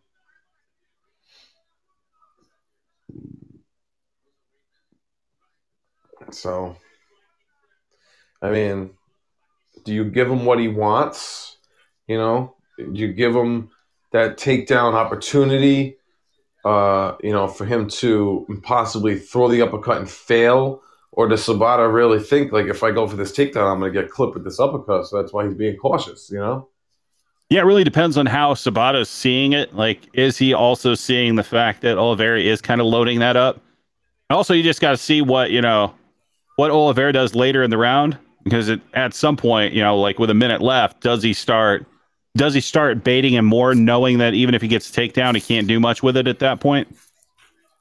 Yeah, yeah, we're gonna have to see. I mean, I thought the body kick was was perfectly executed, but uh, Peter is uh, he's staying on the outside. You know, he's just kind of sticking and moving on the outside, and you know. Well, that's the other thing with Oliveira here. It's like he's moving well. He's kind of dictating the way that this is going. So, yeah, Sobotta's mm-hmm. never really kind of getting into to his pace here. Right. We're gonna have to see what happens there. Let me see. He's a beast. Okay. So we got we got Sobotta starting to put a little pressure on him now. Um, you know, he's getting confident. He's still just not letting it go though. A lot of feints. Yeah, he's he's trying to pick up the pace, but He's just not letting anything go. You're right. He's really not because there is because of the speed difference. Right. Uh, he want he wants to put the pressure, but man, when you're at such a speed difference, it's like you know I feel like that pressure sometimes is mental, but you know reality is you know I'm the slower fucking guy. You know. Yeah, you can definitely see that because he's not extending himself at all knowing what, and and I'm sure he can see it that that really Oliveira is just kind of loading up for a counter. Yeah, well, you know what, you know what's playing into Sobotta's hand a little bit too now is that Cowboy is known to get tired, and Sobotta has some good uh, cardio, so you know sometimes you just take a round to try to get somebody tired. to really uh, you know stop putting the pressure on in that second or third round where you know that first round you might have been at, a, at an athleticism uh, disadvantage but you know as much as i know man as soon as your body starts getting tired you know you're not as fast as you as you once were so the guy with the better gas tank now that gap of athleticism is closed you know i think that's what Bada is looking for yeah, it might be what he's looking for, but it'll be interesting to see how his cardio does as well. It's like you can see at that end of the round when he was going back to his corner, like his his ribs are already ridiculously red from those couple of body kicks. We'll see how that that impacts things going forward as well. Oh, definitely. It definitely impacts. It's definitely going to make an impact. So we'll see how he takes this minute. Minute's very crucial. He's got to get the water. He's got to tell him good job, just like Mike Perry's girlfriend did, and uh, go from there. So, so, how do you feel about that Mike Perry thing? That was one of the oddest things I think I've ever watched. It was strangely entertaining. well, I thought it. I found it interesting that someone had brought up um, the week before the you know the corner. There was a big topic but the corner guy stopping the fight too early. Oh no, I'm sorry. Yeah, stopping the the fight too early. The fighter want the fighter didn't want to go on, and uh, no, the corner uh, Robert Drysdale. He, he wanted the fight to keep going. So it was like all the backlash was on the corner. And then this next week, like what makes a good corner person, you know? And then the next week you have, you know, someone's girlfriend being a corner. It was like two ends of the spectrum, you know? So I honestly don't know. Oh, there it is. That's the takedown. And oh, those elbows shit. are not fun. but uh, yeah, that's my thought. I mean, I, I just. Ugh I don't really know what to think. You know, it's like what does constitute um, a worthy, you know, corner person? I mean, Mike Perry said, you know, he was fortunate and he was fortunate enough to have, uh, you know, an opponent that he can go in there and, and kind of, you know, do his thing. I mean, Mickey Gall is, you know, probably one of the slowest 170 pounders, you know, in the UFC right now. Um, so the stylistic matchup was definitely there for Perry. So, I mean, maybe yeah, that was definitely a designed fight. win for Mike Perry. Like the way he fights versus the way Mickey Gall fights, like that was made for him to win. Yeah. And then, of course, yeah. he has to go out and you know get in a bar fight a week later and you know lose all that, all those good graces that he was in. Yeah, I, I don't know what's going on with Mike Perry right now. You know, I just these I just unless we're in that position, I guess I just I don't know. I mean, is he mad he doesn't have money? Uh, is he mad that, that I just I don't know what's what's going on? Is, I mean, oh, there was the uppercut.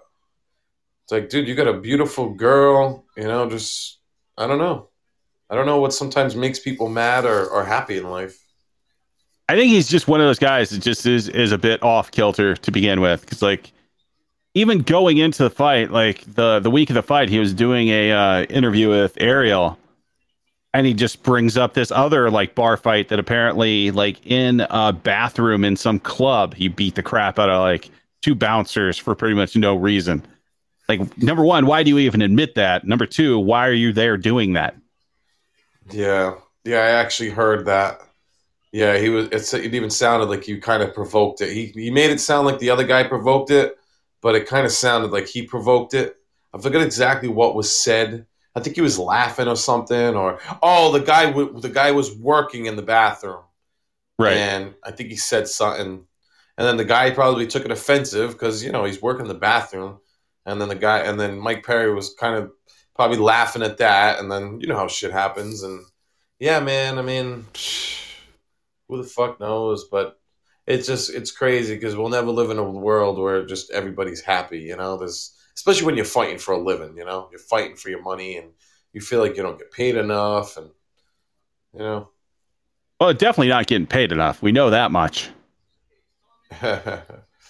yeah, I mean it's a tricky situation. Uh, what does uh, you know what brings you value of of fighting you know it, it's it's a tricky it's tricky you know it really is i mean there's a, uh, all fighters deserve to be paid more but at the same token, they need to know, you know, what they need to do to be paid more. Um, I mean, sometimes maybe they're just they sign contracts that you know maybe they shouldn't have signed, or maybe the bonuses should be more, or uh, you know maybe they should be able to get their own sponsorship so they can make a little more there. You know, it's like you just there's a lot of shit that goes into it to for fighters to make more money. I mean, I don't know how it is in the UFC, but I mean, do the fighters get a percentage of their ticket sales? Like, you know? Well, no, that's now, that's but. really a lower level thing. Like I remember, like that's how when I was fighting, like that's where I made a good chunk of my money.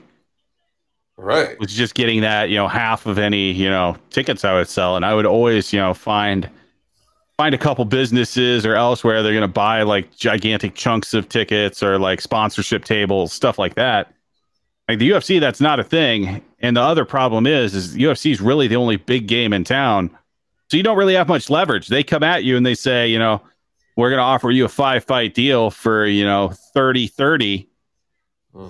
Like, even if you think you're worth more, like, what are you going to say? No, I'm going to go, you know, fight for 15 15 in Bellator. Right. I know. It's a tricky game.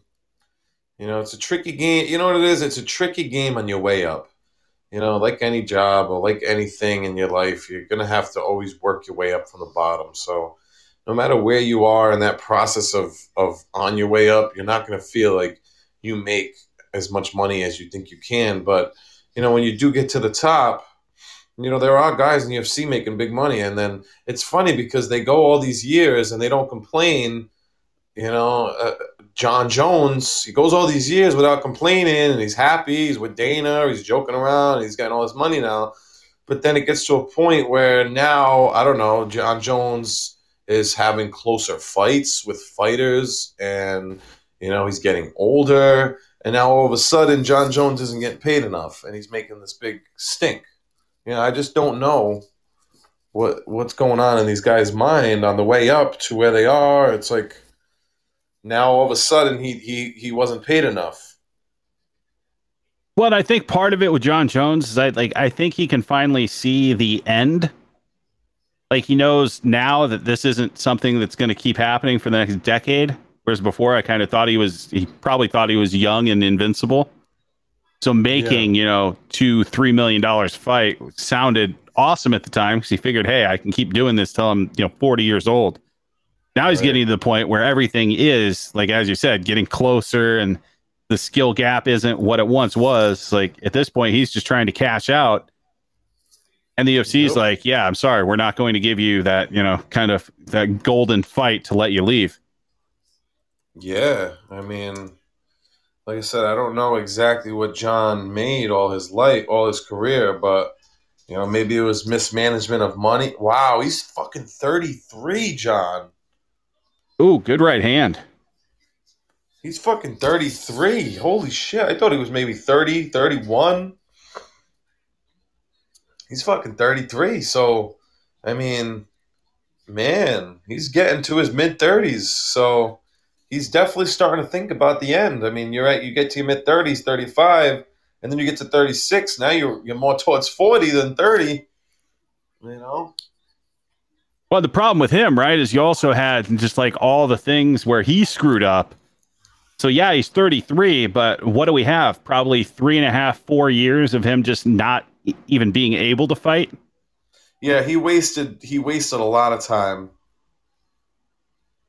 A lot of wasted time, and it's a shame because maybe he would have upped his uh, value and um, you know upped his pay with those four years of you know competitiveness. But with those four years gone, you know, it's like people forget about you, man.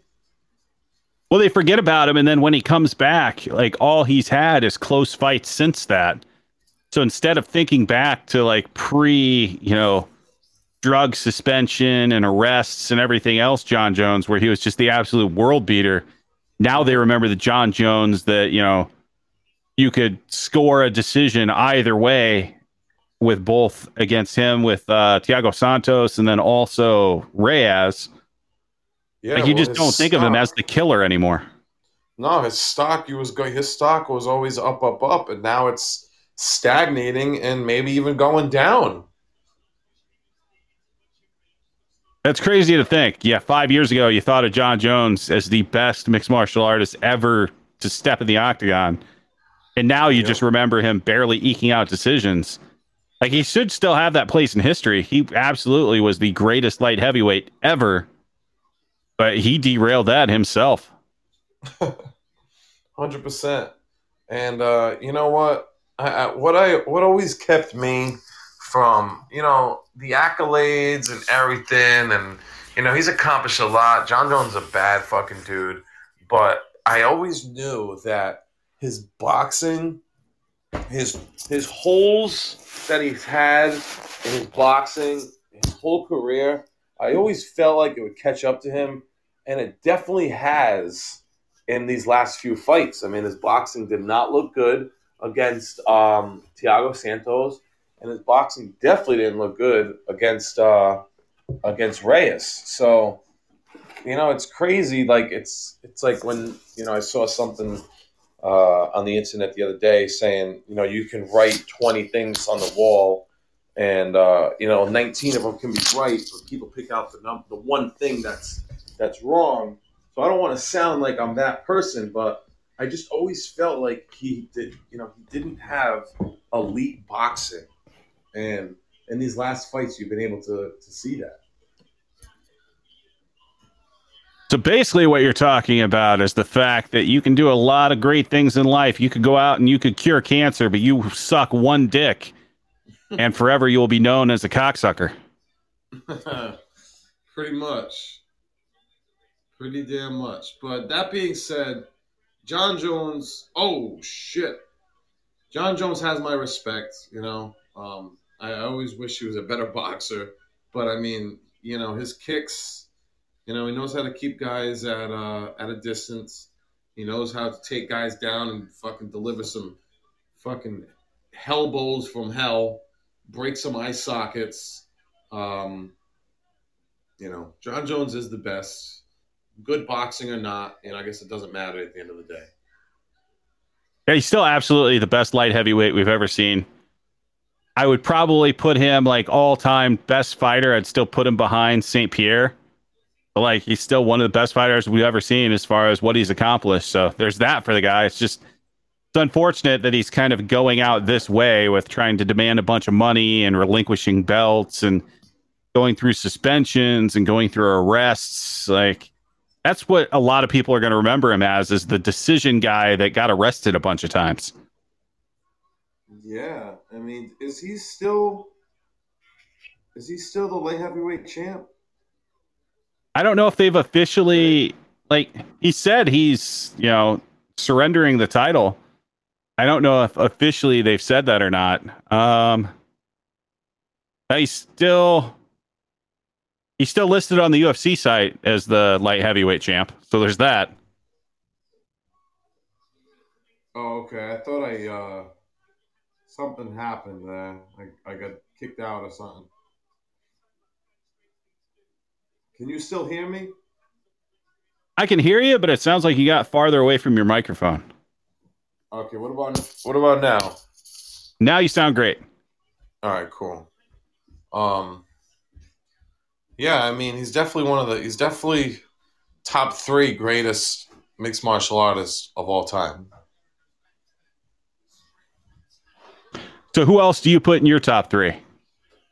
Like you said, you got to put GSP up there. You know, possibly Anderson. Um, you know, you, you probably got to put Jones. Maybe you know, you got to probably put Jones number one. I'd probably put St. Pierre number one. I'd put Jones two. And then thinking of three, yeah, Silva had a really great run. Like it wasn't the best division, but you also have to think of Demetrious Johnson. Yeah, And then depending on how you know Khabib does, like if he goes out there and he runs through Gaethje, and then he has maybe one or two more fights and he walks away. If he walks away undefeated, like he has, he has pretty good resume too. Yeah, I mean Khabib So the thing with Khabib is though, I think that will always be uh, like I don't really know how to say it, but I mean he became champ so late. Like it took him like what seven, eight, nine fights to become champ. So I feel like when you hold that belt, you know, a long time, uh, you know, you get put into that that bracket of greatest of all time a little easier, you know, a little more deserving. Do you agree or no? Yeah, there's absolutely something to be said for it. I, I just think it's it depends on how much longer Khabib goes. I mean, he already has the distinction of like he's he's lost what? It was a total of like one round in his entire career, or one or two rounds, something like that. Yeah, I think one round. Um, I mean, yeah, I think just not having that belt for so long just really. I don't know if it was just poor uh, managing or what, but I mean, I know him and Tony. They were supposed to fight like fucking five times, but even before Tony became champ, and actually Tony was never uh, the champ. But I think maybe because Khabib came, um, I feel like maybe Khabib was coming up and developing through. I want to say the Conor era, but I mean Conor didn't even have the belt for that long. I mean he had the belt and then gave it up. So I don't know why. Why? Why is Khabib this thirty and zero fighter? have only had this belt for two or three fights. Yeah, I think probably part of it, it was probably hard to get people to really take that fight. Yeah. Yeah. Khabib should have fought like Eddie Alvarez for that was too early. Like that's what I'm saying. Like three and all or two and all in the UFC when Benson had the belt, he wasn't deserving. Like it just it's kind of weird now in, in uh, you know in hindsight. Yeah, it is kind of crazy when you think about it. Just the the time that's passed, right? Like he came into the UFC in 2012. Yeah, has never lost a fight, and he didn't get a title until 2018. So six years undefeated and never got the title. That that completely blows my mind. I mean, how does that happen? I wish I had a good good answer on that one. Like that's that's one of those things that either you know people didn't want to fight him, or it could be just the fact that like for a while there, I think a lot of people didn't necessarily see him as super marketable because he went to a lot of decisions where he was just beating the piss out of people. Yeah, like it so could be one of those Dana things, right? Like he's not a guy that goes out there and knocks anybody out. He just takes you down and beats on you until you give up. And if you don't give up, he's happy to ride out a decision just beating on you. Yeah, so he fought Kamal Shalorus. That was his first fight in the UFC. 2012. Yep. Then he beat Tibau. So he had two fights in 2012. Maybe he should have snuck in one more. Then in 2013, he had two fights. He beat Thiago Tavares and Abel Trujillo. Actually, I'm sorry. He had three fights in 2013. So I think 2013 was maybe his coming out party because then in his next fight, he fought Rafael Dos Anjos. But you know what? Now that I'm thinking, he beat Dos Anjos and then he was scheduled to fight Cerrone in 2014 and he fucking tore his ACL. So that's what really fucked him up. So he didn't fight for 2014 and all of 2015. I didn't. I forgot that. I forgot that he didn't fight for two whole years. Yeah, he had that long that long layoff. Then came back in 2016, fought twice, fought once in 2017, twice in 18, and then obviously once in 19. Yeah, so maybe the maybe him being out two years really put a a kink in uh, you know in everything. Yeah, I'm sure that was part of it. You also have to factor in and like you hate to hear that it's probably a factor, but there is some factor there of the fact that you know he doesn't fight during Ramadan. So there's always going to be an entire chunk of the year that he's just on the sideline. Yeah, that too. That too for sure. So I don't know. I think that I mean, if you're looking at accomplishments and numbers, I mean, you know, he has he's got two um he's got two defenses so far. Uh let's say he beats Gaethje, which is Gaethje's a beast. You know, that's not going to be an easy fight. But let's say, let's say he beats Gaethje, so that's three. I mean, if you're talking GOAT, if you're talking Khabib to be a GOAT, I mean, GSP um, Anderson and Jon Jones, man, we're talking multiple, multiple, multiple, multiple uh, championship defenses. Like we're talking like double digits here. Right. Yeah, and that absolutely is a good argument. But then you also just get to the argument of if he goes out there and say he, let's just say he defends two more times and then retires like, what other fighter has gone out there, got a championship, defended it multiple times, and retired undefeated? I know. I know. We've never seen anything like it. But, like, you know, you got Mayweather, but Mayweather, we're talking 49 and 0 in the, you know, the, the laundry list of, of fighters that Mayweather has beaten, you know, it speaks a little more than who Khabib has beaten. Well, but you also have the fact that it's boxing, right? Like everybody gets to like 25 and 0. Yeah. True. I mean, I guess we're just going to have to see. I mean, like I think I think Chael Sonnen said it the best, like pound for pound is like this big kind of made up thing anyway. You know, it's like if Superman fucking fought Batman or some shit. I think that's what he compared it to. But it just makes you think like who is the goat you know pound for pound who is the greatest fighter uh you know of all time? Yeah it'll always be an interesting argument. And we also have to see how everything ends for everybody else right? I, like the only person whose story is pretty much closed is saint pierre so we know what his career was. Like jones we don't really know what's going to happen here on out. Does he fight more? Does he end up losing if he goes on say like a three fight losing streak to end his career like what does that do yeah i mean when it comes to accomplishments if jones would have never gotten trouble i mean because he's had two uh you know champions now so i mean if he the belt if they never had to strip him you know for the belt I mean, I'm gonna count him up right now. He's 26 and one.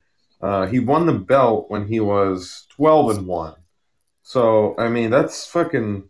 If he never lost the belt, uh, he'd have 14, 15 defenses, which is insane. So, I think I think the other thing that does factor into it though is like of the people we're talking about, he also is the only like convicted cheater. I know.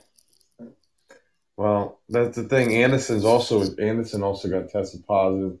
He didn't have the belt at the time when he tested positive, but I know, man. That's that's another factor you have to factor in. Fucking picograms, you know. that whole thing, like, I'm not going to go into all the science because I don't understand all the science, but doesn't it just seem fishy that like they made it okay for him to test dirty? Of course, they moved the whole event. They moved the whole freaking event in like the same week just so they could, you know, go on with the event. it's fucking crazy. That shows how far he's fallen, right? Like he was the golden boy. They moved events multiple states. Well, not really multiple states, from Nevada to California. Not a huge move, but they moved an actual event just because of his drug test. And now, yeah. like, he's just not even a factor. I know. I know. And you don't really hear anybody talking about. I mean, you had um, Jan, he wants the title fight, but man, I mean, it's. It reminds me of Conor at one point. You know, at one point it was Conor, Conor. Like everywhere you turn, everybody was talking about Conor. Conor was talking about everybody. And then recently, nobody mentions Conor's name anymore. I mean, when Nate won or when Jorge won. Uh, neither one of them mentioned Conor. Uh, Khabib, you know, after he beat Conor and you know he fought Poirier, he wasn't calling for Conor. No one is mentioning Conor anymore these days, and it's kind of cool. But it's that weird thing. It's like Connor only wants a couple different fights out there, and the UFC doesn't necessarily want to even give it to him right now. It's like you got to think about this from the business perspective, right? Any Conor event, you're pulling in, you know, 10, 15 million dollars in live gate. Like, why would you necessarily trot him out in an empty arena in Abu Dhabi and mm-hmm. lose out on that when you can just keep him on the shelf and say, you know, whoever wins out of Khabib and Gaethje ends up fighting Conor, even though he hasn't earned a title shot at 155, like they could still very well do it. I know, definitely. It's it's definitely definitely still has pull, hundred percent. Well, he's been he's definitely one of the most intelligent fighters ever, and the fact that he's just he's been able to pick and choose his opportunities. And that's how he ended up with two belts anyway. Like obviously his his victory over Aldo super impressive. But the way he waited until Eddie Alvarez was the 155 champ to to move up and and go for that, like that was very calculating. If you think of 155 and you think of the champs that we've had, at least recent history, like the weakest champ we've had, and I love the guy, but it's definitely Eddie Alvarez. I mean, he just had the right style to, uh, you know, he, he landed the right punches on, um, on, uh, look at this. Oh, shit. Thought he had the guillotine there. He landed the right punches that he needed to land on Dos Anjos, and Dos Anjos had a very bad cut for that fight. Um, I mean, I would have loved to see how Conor, um, you know, matched up with Dos Anjos because that fight was supposed to happen.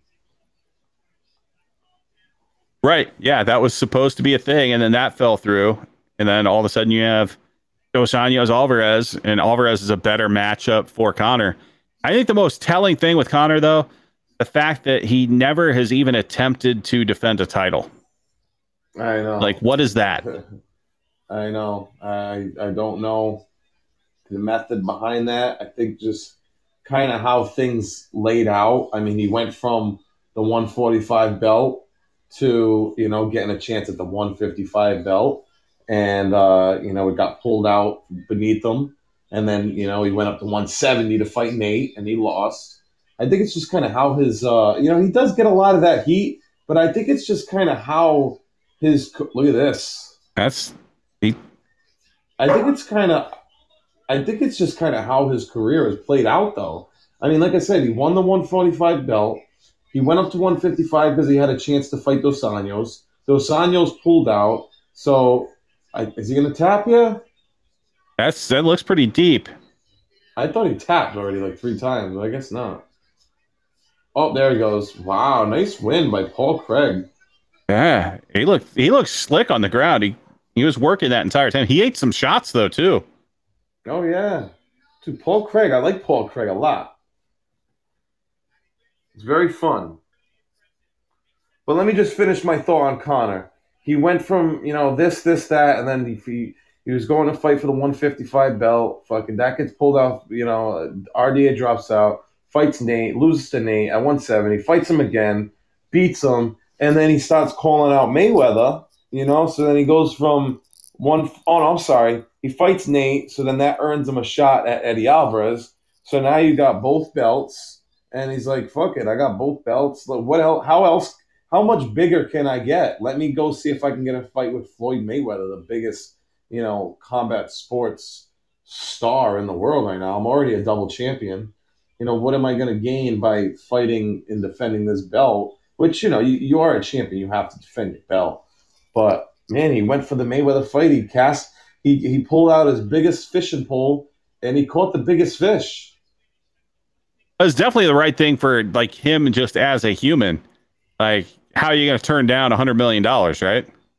Yeah, exactly. And then like you know, it just takes so much time, um, for time to go by, for really things to to play out. So let's talk about this Macy B. That is definitely not Maycee Barber.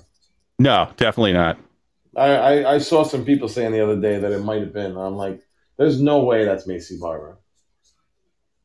Or it could be completely completely wrong, but I highly doubt that Maycee Barber is is messing around on a random small podcasting app called Podbean. well, you know what's funny is when I first got on this uh, like little journey that I've been on this last year, Maycee Barber. Ah, uh, look, it's Macy. Tell her to call in. Yeah, that, that's that, a good one.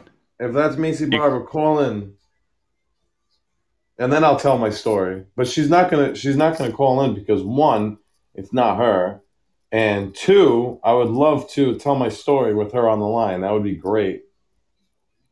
But she's not gonna call in because it's not her. So before I get into my story, I want to make sure it's not it's not her. It's me, Macy. She said. Well, call in, Macy. I'd love to. Uh, you're the host, uh, Dalton. Give her a grand arrival, a grand entrance. If she if she calls in, I I will I will make the announcement. But there's definitely nobody calling in right now. I'm too shy for that. That is bullshit because Maycee Barber is the least shy woman on the fucking roster of the UFC.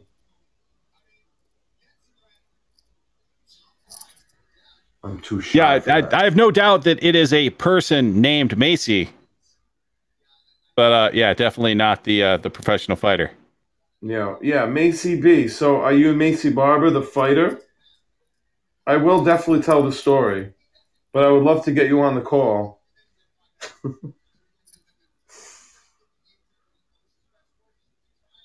Well, we'll keep that story in the back pocket.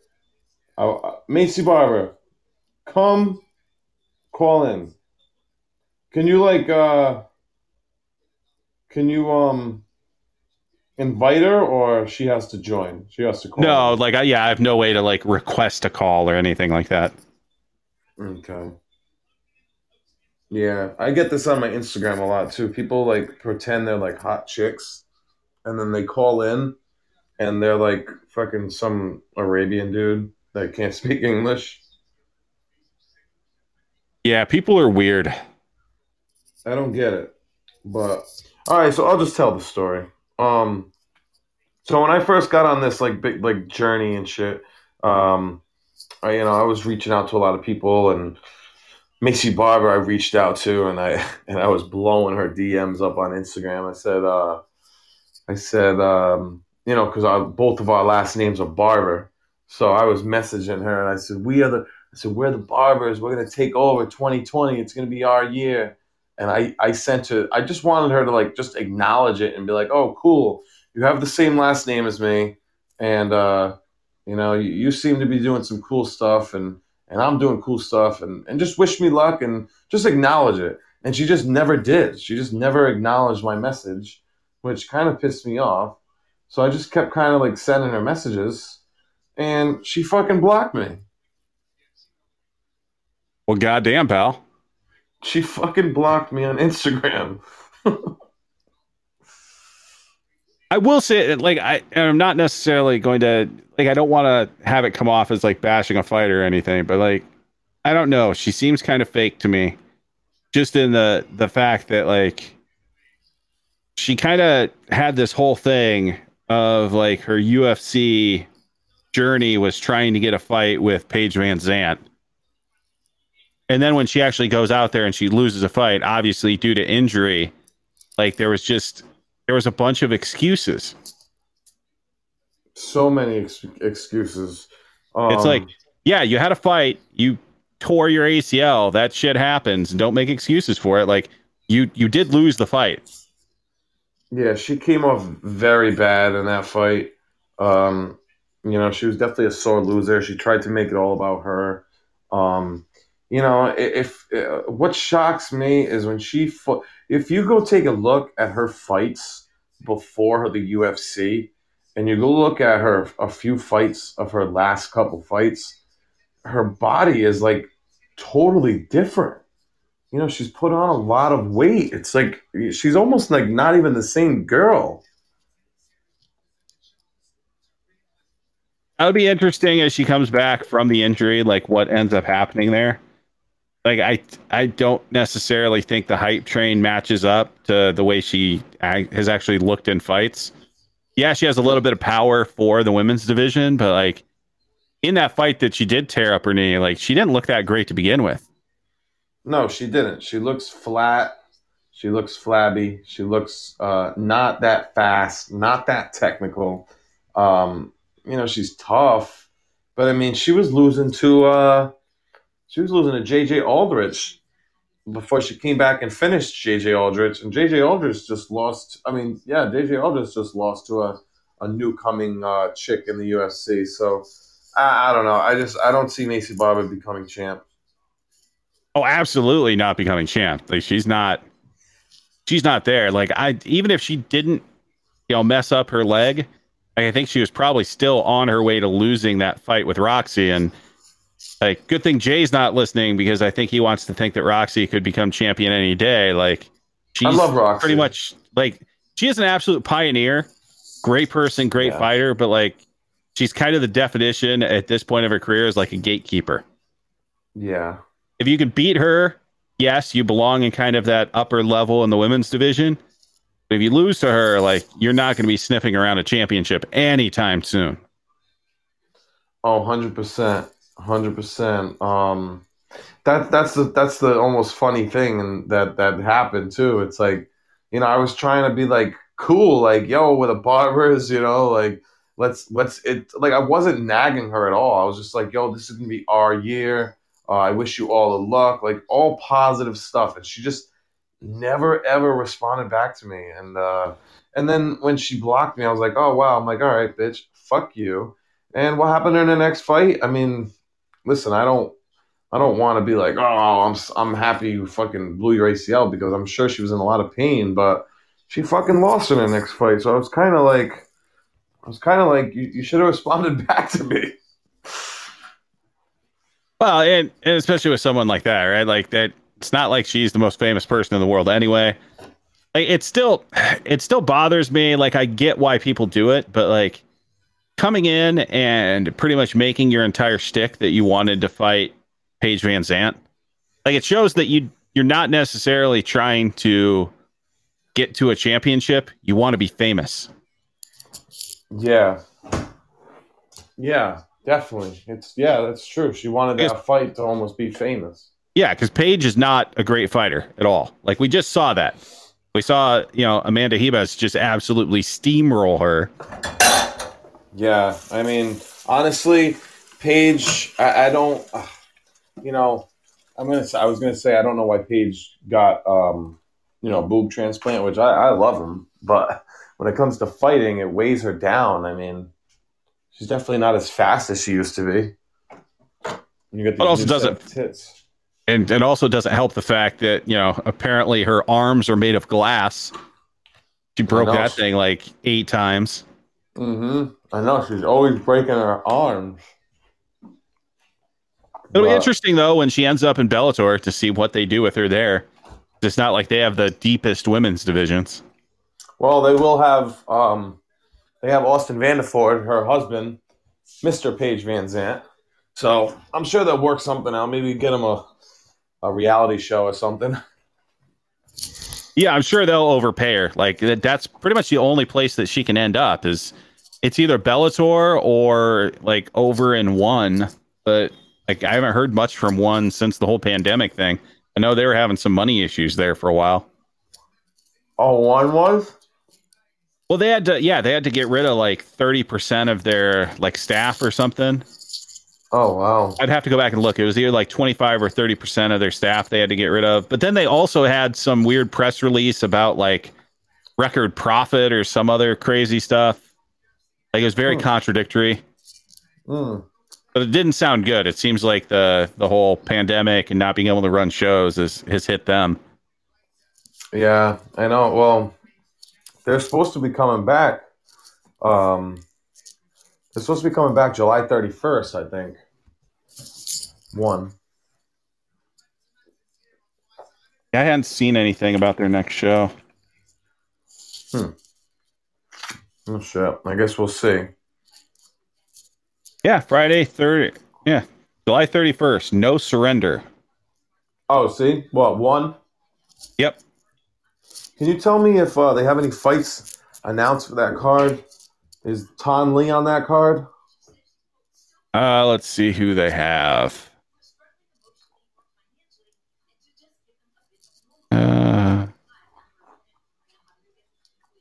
Looks like they have a Muay Thai fight to start out. A lot of people I can't necessarily pronounce the name. Hmm. Doesn't look like there's any huge names. Let me see. Uh, the main event is Rod Tang Jidu Mangong versus uh, who's he fighting? Why is it not wanting to work? Versus Petchdam. Okay. Now, do you remember His Ton nickname Lee? is the Baby Shark. Baby Shark, huh? Yeah, I don't know anything about either of these guys.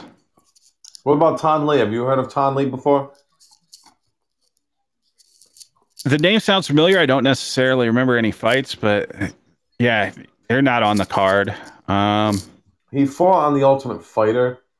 That's why you might not have heard of him. But he's a fucking beast. And he never got his shot in the UFC.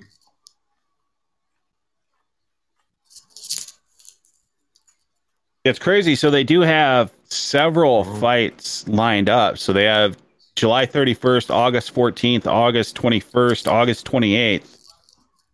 The problem is, is there is no card for anything except for July 31st. Oh, really? Huh. And it looks like it's a it's kind of a mixed card. So that main event's a, a Muay Thai championship fight. Oh, really? Um, they also have some kickboxing on there. Looks like there is. It doesn't even say what it is for a couple fights here. I'm assuming it might be MMA. It might be kickboxing. I don't know. Huh. But yeah, it looks like a lot of Muay Thai and kickboxing. I don't even know if there's any mixed martial arts on the card. That's strange. Well, it, I mean, part of it might make sense because I, I mean, it is in Thailand, so I mean, it's definitely the right kind of fights to be, you know, putting on there. But yeah, it's, it's odd.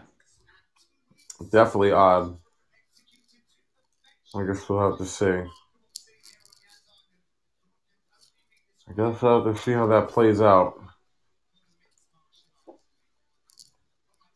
That'd be great if they, you know, if they could actually kind of get back into the swing of things and you know have that market over there.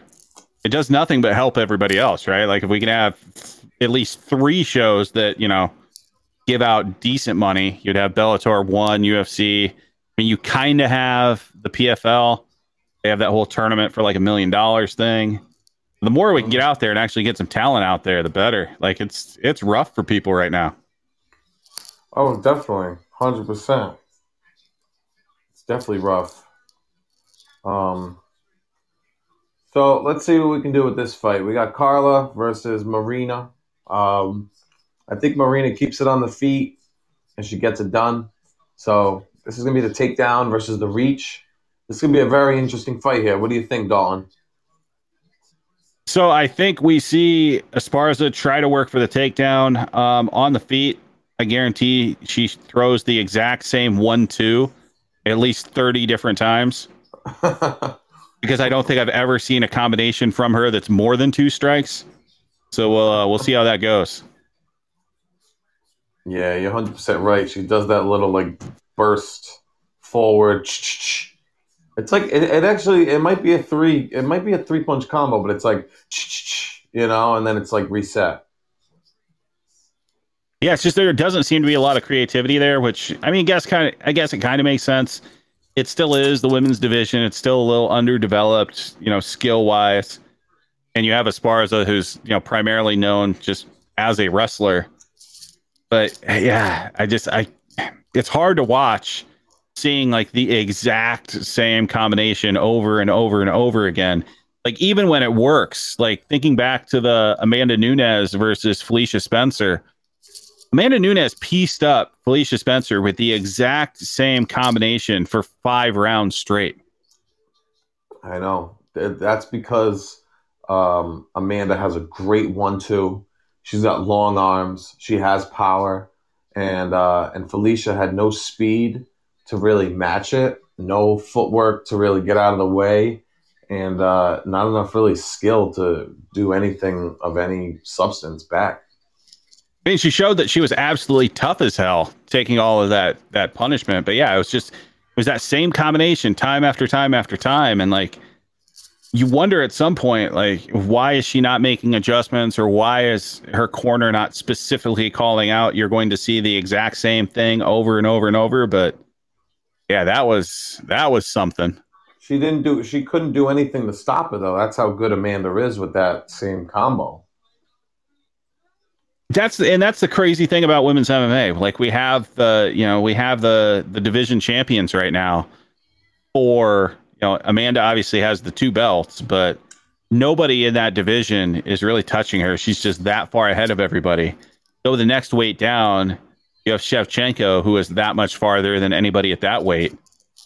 Like it's just it's a mismatch after mismatch, and I like I don't know what you do with that. Yeah, I know. Yeah, I mean, you got Weili Zhang at 125, but I don't think Weili Zhang could do anything with Amanda. No, that's two weight classes. It, if Zhang Wei Li is yeah, going Weili up at Zhang. all, yeah, she's 115, so she would have to, you know, if she's going to do a super fight, it would be with Shevchenko. Right, and Shevchenko's already lost to Amanda twice. Right. If, if it would be Shevchenko. So I don't know, man. I don't know who can really compete with uh with uh, you know, Amanda. I think you need someone new. Like they, you end up just having to get I don't know how long it's going to be, but it was kind of the same thing, right? Like so you had the the absolute skill gap between Ronda and everyone else. And then all of a sudden you finally had, you know, Amanda Nunes come along. Like who's going to be that next step? Well, listen, um, before they made the fight with Felicia Spencer, it was either going to be Felicia Spencer or Megan Anderson. Megan Anderson is actually pretty athletic. So Megan Anderson should have fought um, uh, Amanda, and it would have been a lot better fight.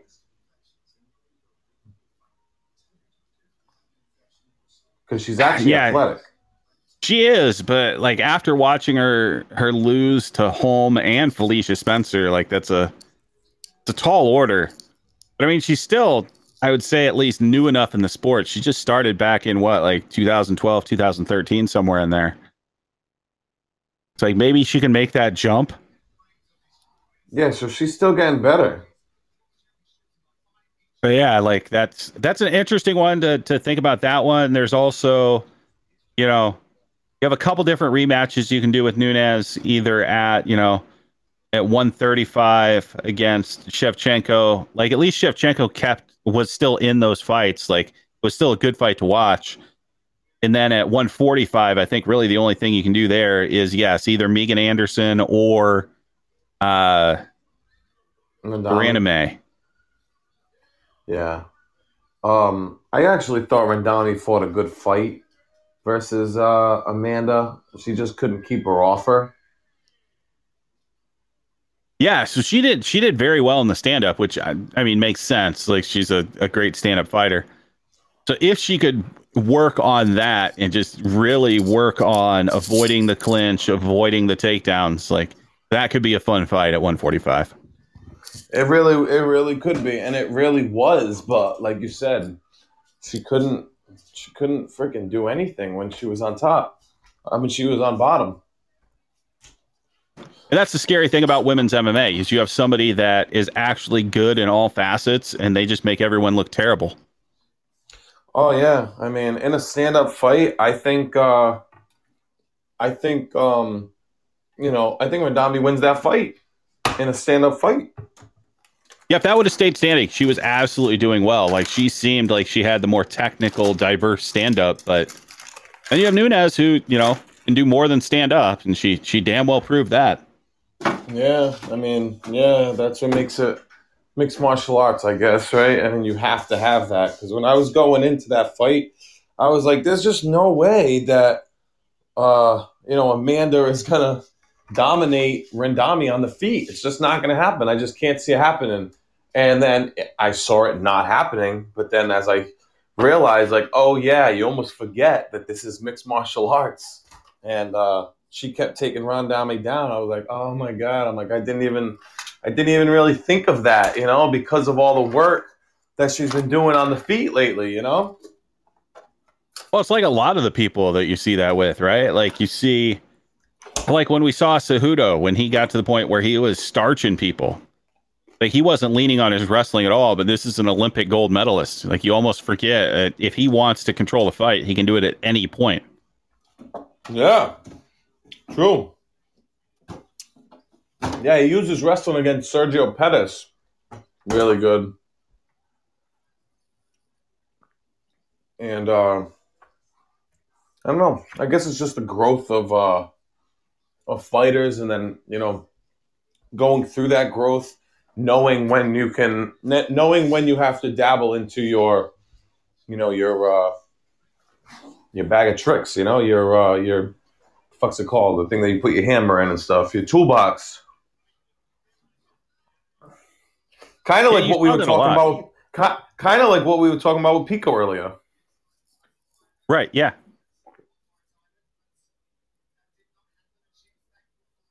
Well, this so, one's starting out just like we thought it would. I know. I, I, uh, it's either going to be Esparza all over her or Rodriguez keeping on the feet. But let's go Rodriguez, man. She's just her takedown defense has not gotten better at all. I mean, this this happens to her when she can't keep the feet on the fucking on the on the floor on the on the feet when she can't keep the fight on the feet. I'm sorry.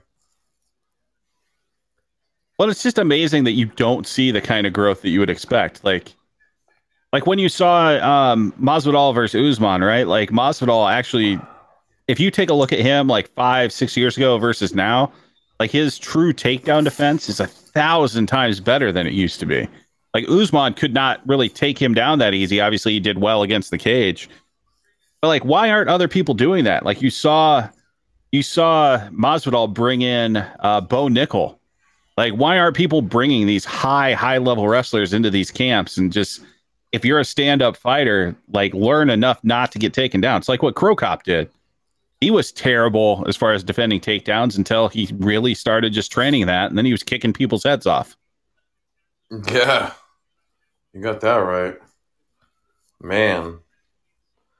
Man, what about Cro Cop versus uh, Gonzaga too?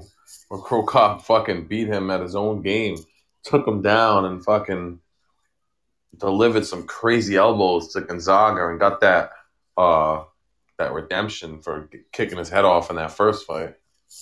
Yeah, he needed that that redemption.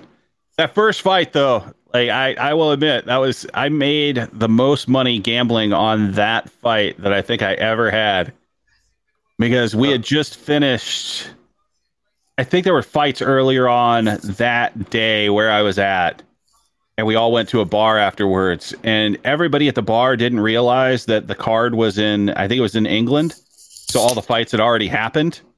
Uh. So I knew that Cro Cop was going to get knocked out. So I made bets with like 20 people no way. So I I drank the rest of that night for free, and so did everybody that was with me. I was like, I don't know. I think I think Gonzaga might be able to pull something out. These Pride guys don't necessarily do so well. that is fucking hilarious. But look at this, Marina turning it around, and then look, she gets fucking taken down again. But let's see what she can do. A little bit. Yeah. Like, how do you that? that ankle pick at the end there, like, how does that even happen? Like, she was out and clear. Like, how do you get taken down from that? Oh, look at this. Marina coming on strong here. Now, who wins this round? Do you give it to, uh, you give it to Carla for the overall, you know, winning of the round, or do you give it to? No, nah, you got to give this round to uh, Carla, no?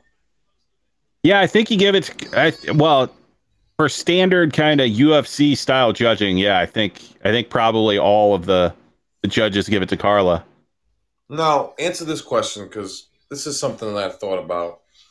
I think to this might sound crazy, but tell me if you kind of agree, but not agree fully. Now, I think with a round like that, okay. I oh, look at that hematoma. Have, that's what I'm saying. With a round like that, I think to judge the first round, you have to watch the second round to know what effect that first round made on the fighter. Like so many times in fights, like like like we just seen, like um for the most part, Carla won that round. But look at the damage that that Marina did, and you know, let's see how Carla comes out in this second round. Because like, even though she might have won the round, um, you know, coming out in the second round, if she's so, if she's so like damaged because of the the damage that she took in the first round, I think you have to go back to that first round and possibly give it to Marina because of the effect that that lasted for the second round. Yeah, so that's the problem I have with the the whole 10 point must thing is you have these situations where you could have like razor thin round 1 and 2 go to say Esparza for just, you know, wrestling, right? And then you have Rodriguez come out in the third and just leave Esparza a bloody mess and then you still have Esparza supposedly winning the fight. Whereas if you actually look at it, like, yeah, who put forth more damage? Like, if you just pass the eye test of who won the fight, like, obviously you're going to come to a different decision. I think the other problem is, is MMA judging. Like, I know for a fact, I think I've probably given more 10 10 rounds in the times that I've judged than probably anybody else. Like, I would probably give round one a 10 10. Esparza, better on the wrestling, better control like had a pretty good round there, but then you have Rodriguez comes back at the end, has more significant strikes, deals more damage. I can't necessarily say that Esparza won because she got pieced up at the end. I can't say that Rodriguez won because she was handled for the first half of the round. Like, why is that not a 10 10? I know. There's not enough 10 10s given out. And, um, you know, if you just, you probably seen, they showed some people up from Twitter they gave the round to Rodriguez. I think there's like three or four tweets that just popped up, and they all said Rodriguez. Yeah, and I couldn't I couldn't fault that. I also necessarily couldn't fault someone giving it to Esparza just based on what the rules are. Yeah. The scary thing is, is like I've judged many fights like throughout the years, and I've had several judges like that I've spoken to after fights, like just kind of hanging out, that didn't even know that you could give a 10-10. Yeah, I mean, I'm calling. Oh, oh, I'm sorry. Slide Dog's having a disaster. I'm just looking over the comments now. But um, yeah, man, there definitely should be enough 10-10s given out. But I feel like maybe they don't want draws. Oh, look at this beautiful reverse. But Carla's definitely gonna keep getting those takedowns. Um, I don't know. Yeah, Rodriguez just doesn't have it in the scramble. Like, and that's the that's the positive part of the wrestling from Esparza is she's going to to try to link together those takedown attempts. So she's not going to go in and get stuffed and just back out. She's going to keep trying to chain wrestle. And Rodriguez yeah. has no clue what she's doing at that point. But yeah, interesting right. uh, question from Sly Dog. Wow, this is kind of going on on the ground here. Who is your favorite fighter? Past and present? Um, God, you answer first. So present, I have to go with Khabib, just because he's just so dominant, and the way that he, the way that he's able to control with that wrestling is just amazing. And the way that he will control the legs, just keep people there and just pound them, and pound them in the fact that he's going to keep hitting them in the face while talking to them, while also talking to Dana White there's just something about that that like that kind of domination is amazing, and we're kind of starting to see that with Chimaev. Yeah. Um, all time, I I'm a big Fedor guy. Uh, so I was lucky enough to go to Japan for Fedor versus Cro Cop. And live, that was like one of the greatest experiences ever watching Fedor pretty much beat Cro Cop at his own game. Sit there standing the entire time, just able to neutralize him and just beat the piss out of him. Like that level of Fedor in that heavyweight division in Pride, like that was just something else. He had that just invincibility factor that like no one had. You saw Kevin Randleman drop him on his head. You see, you know, Fujita just absolutely hammer him, and Fedor would just roll with the punches and win every time. Oh, 100%. I miss Fedor, you know, prime Fedor. So, how about you? Well, my favorite fighters, I mean, I never really looked at it as like present past. I've had like time era fighters, like at one point. I think I said this the other day on the podcast. Uh, Junior Dos Santos was, you know, at one time my favorite fighter. And then at one time it was Jon Jones. And then at one time it was Conor McGregor, you know, and, and now, I mean, I don't know who my favorite fighter is now. I mean, I mean, I remember when I used to not like Nick Diaz, and then I became a huge Nick Diaz fan. And you know, I'm I'm more of like a an era favorite fighter in each era kind of person, I guess. You know. Oh, those hammer fists were tough. You know who I like? I like Ryan Hall. Ryan Hall is awesome. Like that's another guy that nobody wants to fight. My God, look at your look at fucking Carla. She's a mess. But yeah, that's the yeah. crazy thing again, right? Like, who do you give that round to? Esparza I gets know. these takedowns and controls, and then the few shots that Rodriguez gets in is absolutely destroys Esparza's face. um, man, I don't know. And and and Carlos keeps going for those fucking leg locks, reminiscent of our boy Ryan Hall. So I, I just don't know. On another note, who should Ryan Hall fight next? Because he's another guy that's like a Khabib. He only fights here and there. Yeah, I think the problem with Ryan Hall is just like nobody wants to fight him. Yeah, Like, who can they get to fight him? yeah. I mean, I think they should do him and Clay Guida. That could be a fun one. Yeah. Does he have happen. anything? Oh, he has a confirmed fight For, uh, does? August 29th. Yeah. Against Who's Ricardo? Lamas. now that's a good fight. That is a very good fight. It'll be interesting. It's a great fight because uh, Lamas, Lamas is- coming off the loss to Calvin Kattar, but Kattar's looking like an absolute just destroyer. Oh man, Kattar's Kattar's a fucking beast. Kattar actually just did a promo for one of my uh, my friends, the NJ Betting Guru New. Um, he sells fight picks, and um, just did a promo for him. Uh, you know, my buddy NJ Betting Guru New. He pays these UFC fighters to do promos, so then you know their fans can then go follow and and buy my buddy's picks. And he's doing a great job man. He's got a lot of he's got a lot of people that's done the promos for him. And this this last year he had chris weidman luis pena um, darren till uh, calvin kattar um, bryce mitchell um, Bryce Mitchell, that's another fun guy to watch. oh, he man, is slick on the ground too. Oh, he is fun. He, his ground game is one of the best in the games right now. I mean, I'm kind of surprised in that last fight. I don't remember who he fought now, and that's Oh my god! Look what just that pops up. Look what just pops up as soon as we said that. there you go. Holy shit! that is fucking weird, man. But that was absolutely crazy watching him go for that twister like multiple times. If he ends up being the first guy ever to get twisters in multiple fights, like that's going to be something.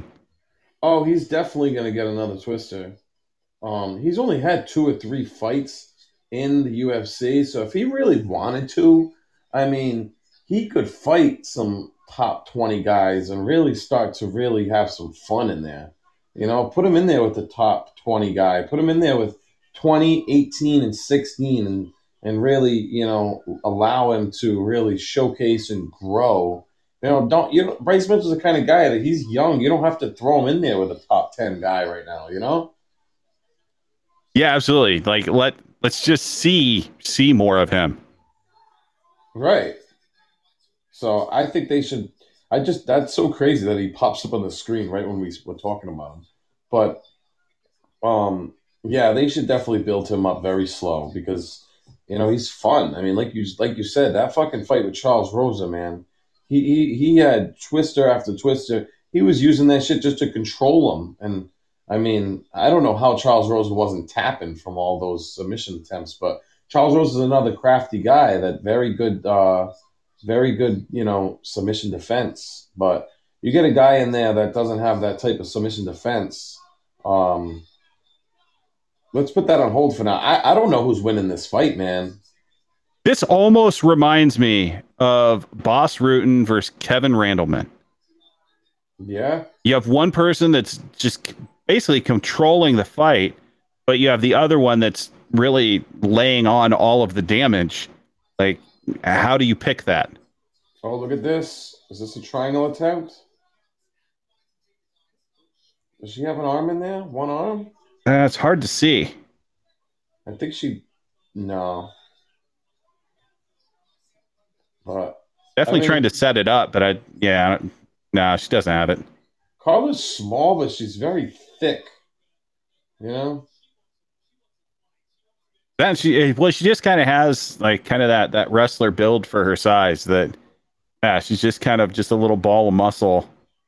And it's crazy because did you see what Tatiana Suarez did to Carla? Suarez is a bad motherfucker. Dude, she she made Carla look like Carla had never wrestled in her life. That's the levels, right? Like yes, Esparza has been a decent decent wrestler, but yeah, she doesn't have the background that Suarez had. Oh my god, she just fucking man, well, woman handled her. All right, let's see what. Oh, that was illegal. That was close. Let's see what. Uh, I mean, can she steal this round? Nope. I was gonna say, if what could she do right now in this thirty seconds? to possibly steal this round. I mean, this is a Carla round, don't you think? I mean, yeah, this one definitely is. This has been the probably the least close round. It all comes down to those first two rounds. Like, how do you judge the damage versus the control? I know. I know. Both those two rounds. I mean, honestly, this could be 30 27 Carla or maybe possibly 29 28 Marina. Right. Yeah. This is at like I would not want to be making a bet right now, even after having watched the fight, as far as what the decision ends up being. No, definitely not. And Marina was the favorite, so I don't know. That's what you said about the 10-9 Mustangs. There's no like certain way to to judge a fight. It's like you know, a round is a round, and there's so much shit happening. But yeah, you're you, there's two ways to, to judge a round, either 10-9 or 10-8 it's kind of ridiculous. Yeah, it's it's just so tough.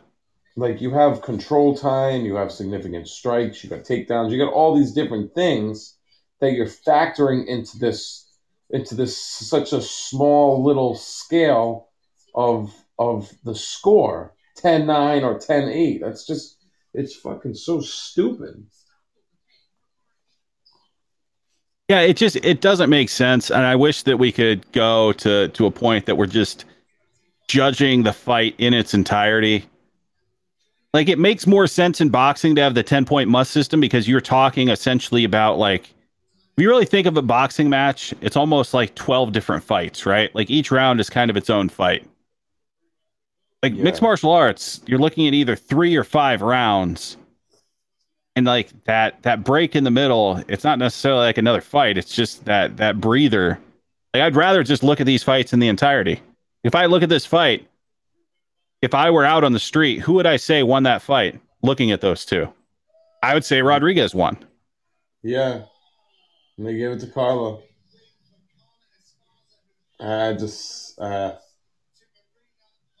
uh, i don't know Carla wins a lot of fights like that too i mean I don't know if you've seen the fight versus uh, Carla Esparza fought um, Alexa Grasso. Did you see that fight? Yep. And Alexa Grasso, in my opinion, won that fight because she was just. I mean, I loved her submission attempts. I just loved everything about what she was able to counter. Um, you know, the wrestling. Like Carla gets these fucking wins that kind of do nothing for her. You know. It is. It's it's like the ultimate kind of just. It's really kind of like the old school lay and pray. Like get a takedown, just stay there as long as possible. Throw the little pot shots in there. At least in this fight, she was kind of going for a couple submissions, but like she was pretty much just going for like a straight ankle lock, which I don't know when the last time that worked in a fight. I know she went for a lot of ankle locks. And I just, I guess Marina just didn't do enough.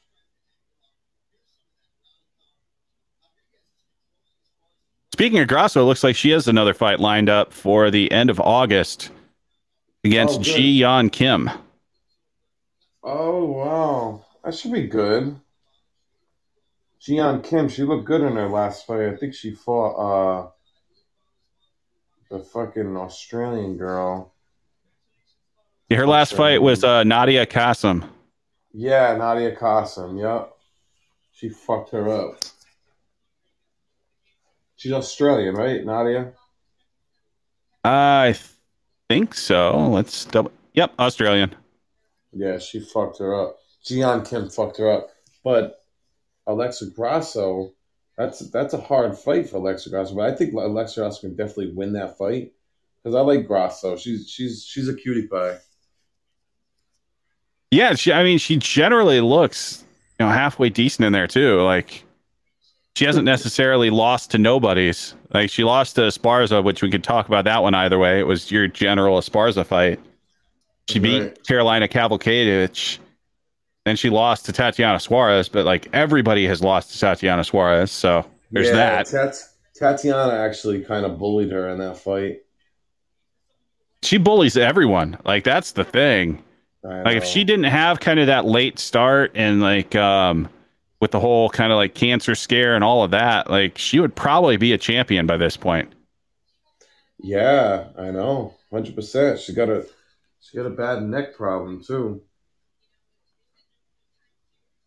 Her Yeah, I wonder who she ends up fighting next. Yeah, her last fight was back in back in June of last year. Yeah, versus Nina, right? Nina Ansaroff. Yep, Yeah. I mean, Mrs. Nunes. I don't know who she should fight next.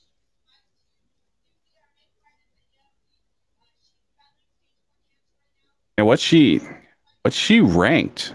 Is she ranked? I'm sure she's ranked. She's got to be, right? Uh Well, that's kind of dumb. They have her tied for third ranked in that division. So number 1 in the division, they have Rose, number 2, they have Andrade, number 3, they have Suarez, and Jacek. Is it me or does Carla look like, even though she looks all beat up, she still looks good for some reason? She's not going to look good tomorrow, I'll tell you that much. That eye is going to be swollen shut. oh, this is gonna be a good one right here. This one will be this will be super interesting. Look, Do we oh, see- okay. like you know Fabricio Werdum like we remember Fabricio Werdum or do we see that guy that just came off of a suspension and looked just absolutely horrendous Well, from what I collected in the short time that I saw Werdum, um, I don't know if it was at the weigh-in or whatever, but he looked in a, and it was only two weeks ago or three weeks ago that fight, but he did look in a little tiny bit better shape than he did a few weeks ago. Um, but man, like I said in the last podcast that I was on, freaking Werdum made uh, look fast, which was unbelievable because Oleinik is one of the slowest fighters in the UFC. and now you have a guy coming from you know light heavyweight where he had to contend with some pretty quick guys Mm. coming up to heavyweight like he's going to be one of the quicker heavyweights it'll be interesting Yeah. to see how he handles just the mobility of Gustafsson Oh, 100 percent. It's, it's gonna be it's gonna be interesting. I mean, it's gonna be really interesting to see how this plays out. Yeah, it's the tough thing, right? Like you can never count out Werdum. No, I mean, Christ, he took out Fedor when Fedor was still kind of Fedor. yeah. I mean, the only reason that he wasn't Fedor is because he lost to Werdum. I mean, that was his first loss. He started not becoming Fedor because of that first loss. But I mean, let's see. Let's see what he can do here. I think. uh I think it's gonna be interesting. I mean, I hope. I hope we see a. Uh, you know, an improved Werdum. He definitely has the skill. Like if you look at you know some of those guys that he's beaten his career, like it's pretty much a who's who. Mean, you add him when he took out Cain, and when Travis Browne was actually still you know somewhat impressive. You know, took out Travis Browne. Obviously, the Fedor fight when he beat Big Nog. Like he's he's fought just about everyone. Oh yeah. Don't forget Mark Hunt. Oh, absolutely. Yeah, the Mark Hunt fight. That flying knee, like the thing that you would never would expect to come from mm-hmm. Fabrice, Fabricio Werdum and just just clipped him with it. He fucking, he more than clipped him with it. He fucking full on fucking landed it. And especially on Mark Hunt, like that takes it takes it to an entirely other level. Like this is the guy that took a Cro Cop high kick to the head and kept walking forward. Yep. Yep. He's a fucking. He's a fucking. I don't know what the deal is with him too. I mean, he made more money than he could ever make in his life with the UFC, and he's complaining now. He's uh, he's had such a problem with the UFC since the whole Brock Lesnar thing. Like it was just never the same after that. Yeah, that's true. That is very true. But I mean, he's at one point he loved Dana because I mean, one fight I forgot what fight it was, but he was getting paid like a half a million dollars. Yeah, I think he he may have just renegotiated his contract after that just absolute war with uh, Bigfoot Silva. Like Oh, his yeah. value was at the absolute highest after that fight. 'cause that thing was just an absolute war. Yeah, Dana loved that fight. Dana was wearing shirts that said Bigfoot versus uh, Hunt. You know? And then of course he comes out during the rematch and just steamrolls him in the first Well, round. Yeah, well, that was because Bigfoot was off the juice. Right, yeah. That was that was one of those things that was kind of weird watching Bigfoot come off the juice when like he as a human like needed the juice based Yeah. on his whole like pituitary issue and everything else. Like like you got to feel Yeah. bad for some of those guys that like medically they should be on this stuff, but to make a living they have to come off it. Yeah, I mean, when you're fighting for a living, you do need to be at your, you know, your physically peak form. But you know, with a guy like Bigfoot, it's like, you know, it's a shame because his life got to a point where, you know, that's all he did for really work and money was to fight. So to fight, you know, you, you have to be at the, like I said, your peak form. But then when rules start to be put into place where they're, you know, they're starting to uh, crack down on some stuff, and this thing that you might have been taking your whole life, you know, now you can't take it anymore, then a lot of shit changes. And yeah, once he once he got off of it, he uh Well, and you could see it. He had that war with Hunt where he pissed hot. It was, you know, it was originally a draw. Like it was just the greatest thing to watch ever. But then he got off it and he goes out there, loses to Arlovski, loses to Mir, uh, beats Soa Palele, but then he loses to Hunt, to Struve, to Nelson, to- and then to like guys that people have never even heard of. Well, I mean, people have heard of them, but they weren't like huge heavyweights. Like it just, you got to feel bad for the guy. He goes from beating some of the best people in the world to losing, you know, eight out of nine fights. wow. Yeah, it's a shame. It's a shame, but what are you gonna do? You know, it's it's it, he he has been taking things that if a normal person that without his you know his uh, disease, I guess you can call it, they would be at a you know a, a higher advantage as well. You know, like imagine if Mark Hunt was on the same juice that that Bigfoot was on in that fight. Then where would that fight, you know, would have would have Bigfoot been able to compete with Mark Hunt, uh, with Mark Hunt on the same juice that Bigfoot was on, or was just Bigfoot doing it just to be on an equal playing field? Right. Yeah, and I guess you really kind of never know there. Yeah, and like you were talking, just walking, uh, looking at the introductions here. Uh, Werdum does look better than the last time we saw him. He does, right? And it's only been a few weeks. He definitely took that loss and got right back in the lab, and he's working. Interesting thing is, Gustafsson doesn't look that much different at heavyweight than he did at light heavyweight. No, he doesn't. So, Like, it doesn't look like he put on a lot of bulk. No, I think we're gonna see how this plays out real fast. Because don't forget, Gustafsson got submitted by fucking Anthony Smith. So That'll definitely be the story, is especially in the first round. Like, do we see Werdum get this thing to the floor when they're both still still dry and he can really get a good handle on? yeah, but we also have to remember that um, I don't think in that Anthony Smith fight, I don't think uh, Gus was very motivated for that fight, and and then he retired. So for Gus to want to come back for this fight, he's either one low on money or two, which I, I'm going to favor the second, is that he had he got the fire back, and the way he's moving, he seems like he's having some fun in there. Yeah, I think it's probably the latter as well, especially when you think of some of these guys like where he's from, right? Like it's not like a lot of the American fighters that they, you know, they would end up short on money, things like that. A lot of these guys are freaking heroes in their country. Right. This is this is interesting right here. Look at this.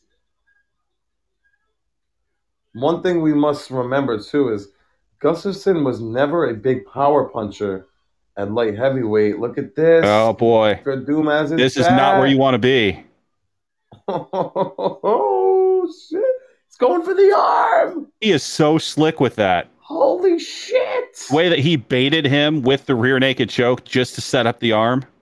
Oh my god! Is he gonna break the wrists? Like is the grip. jujitsu.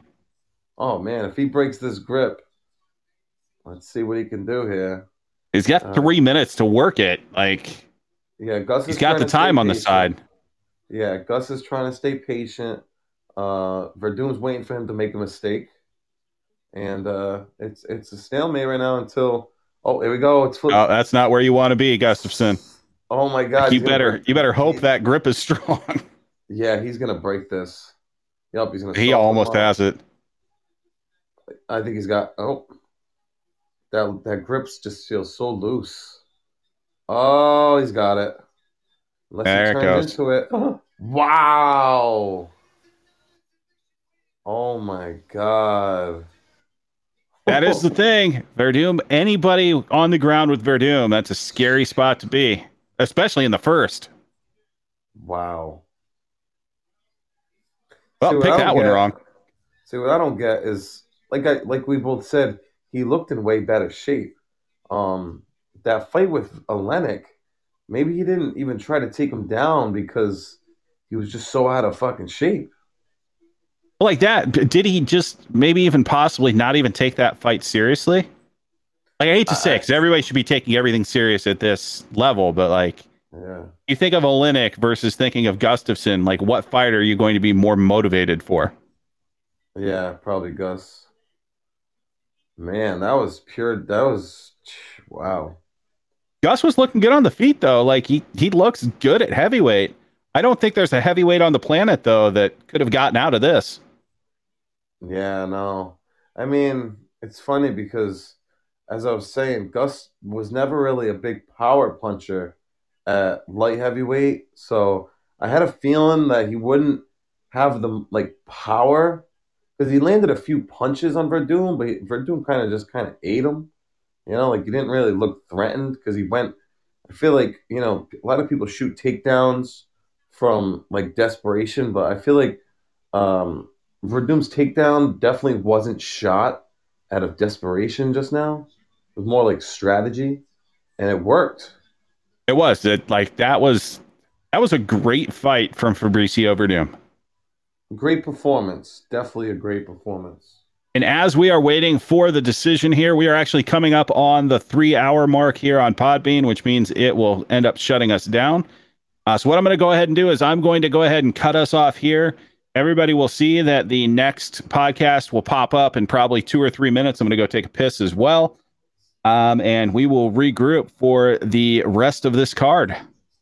All right, my friend. Sounds good. I'll talk to you in a little bit. All right. Talk to you soon, everybody. We will be back.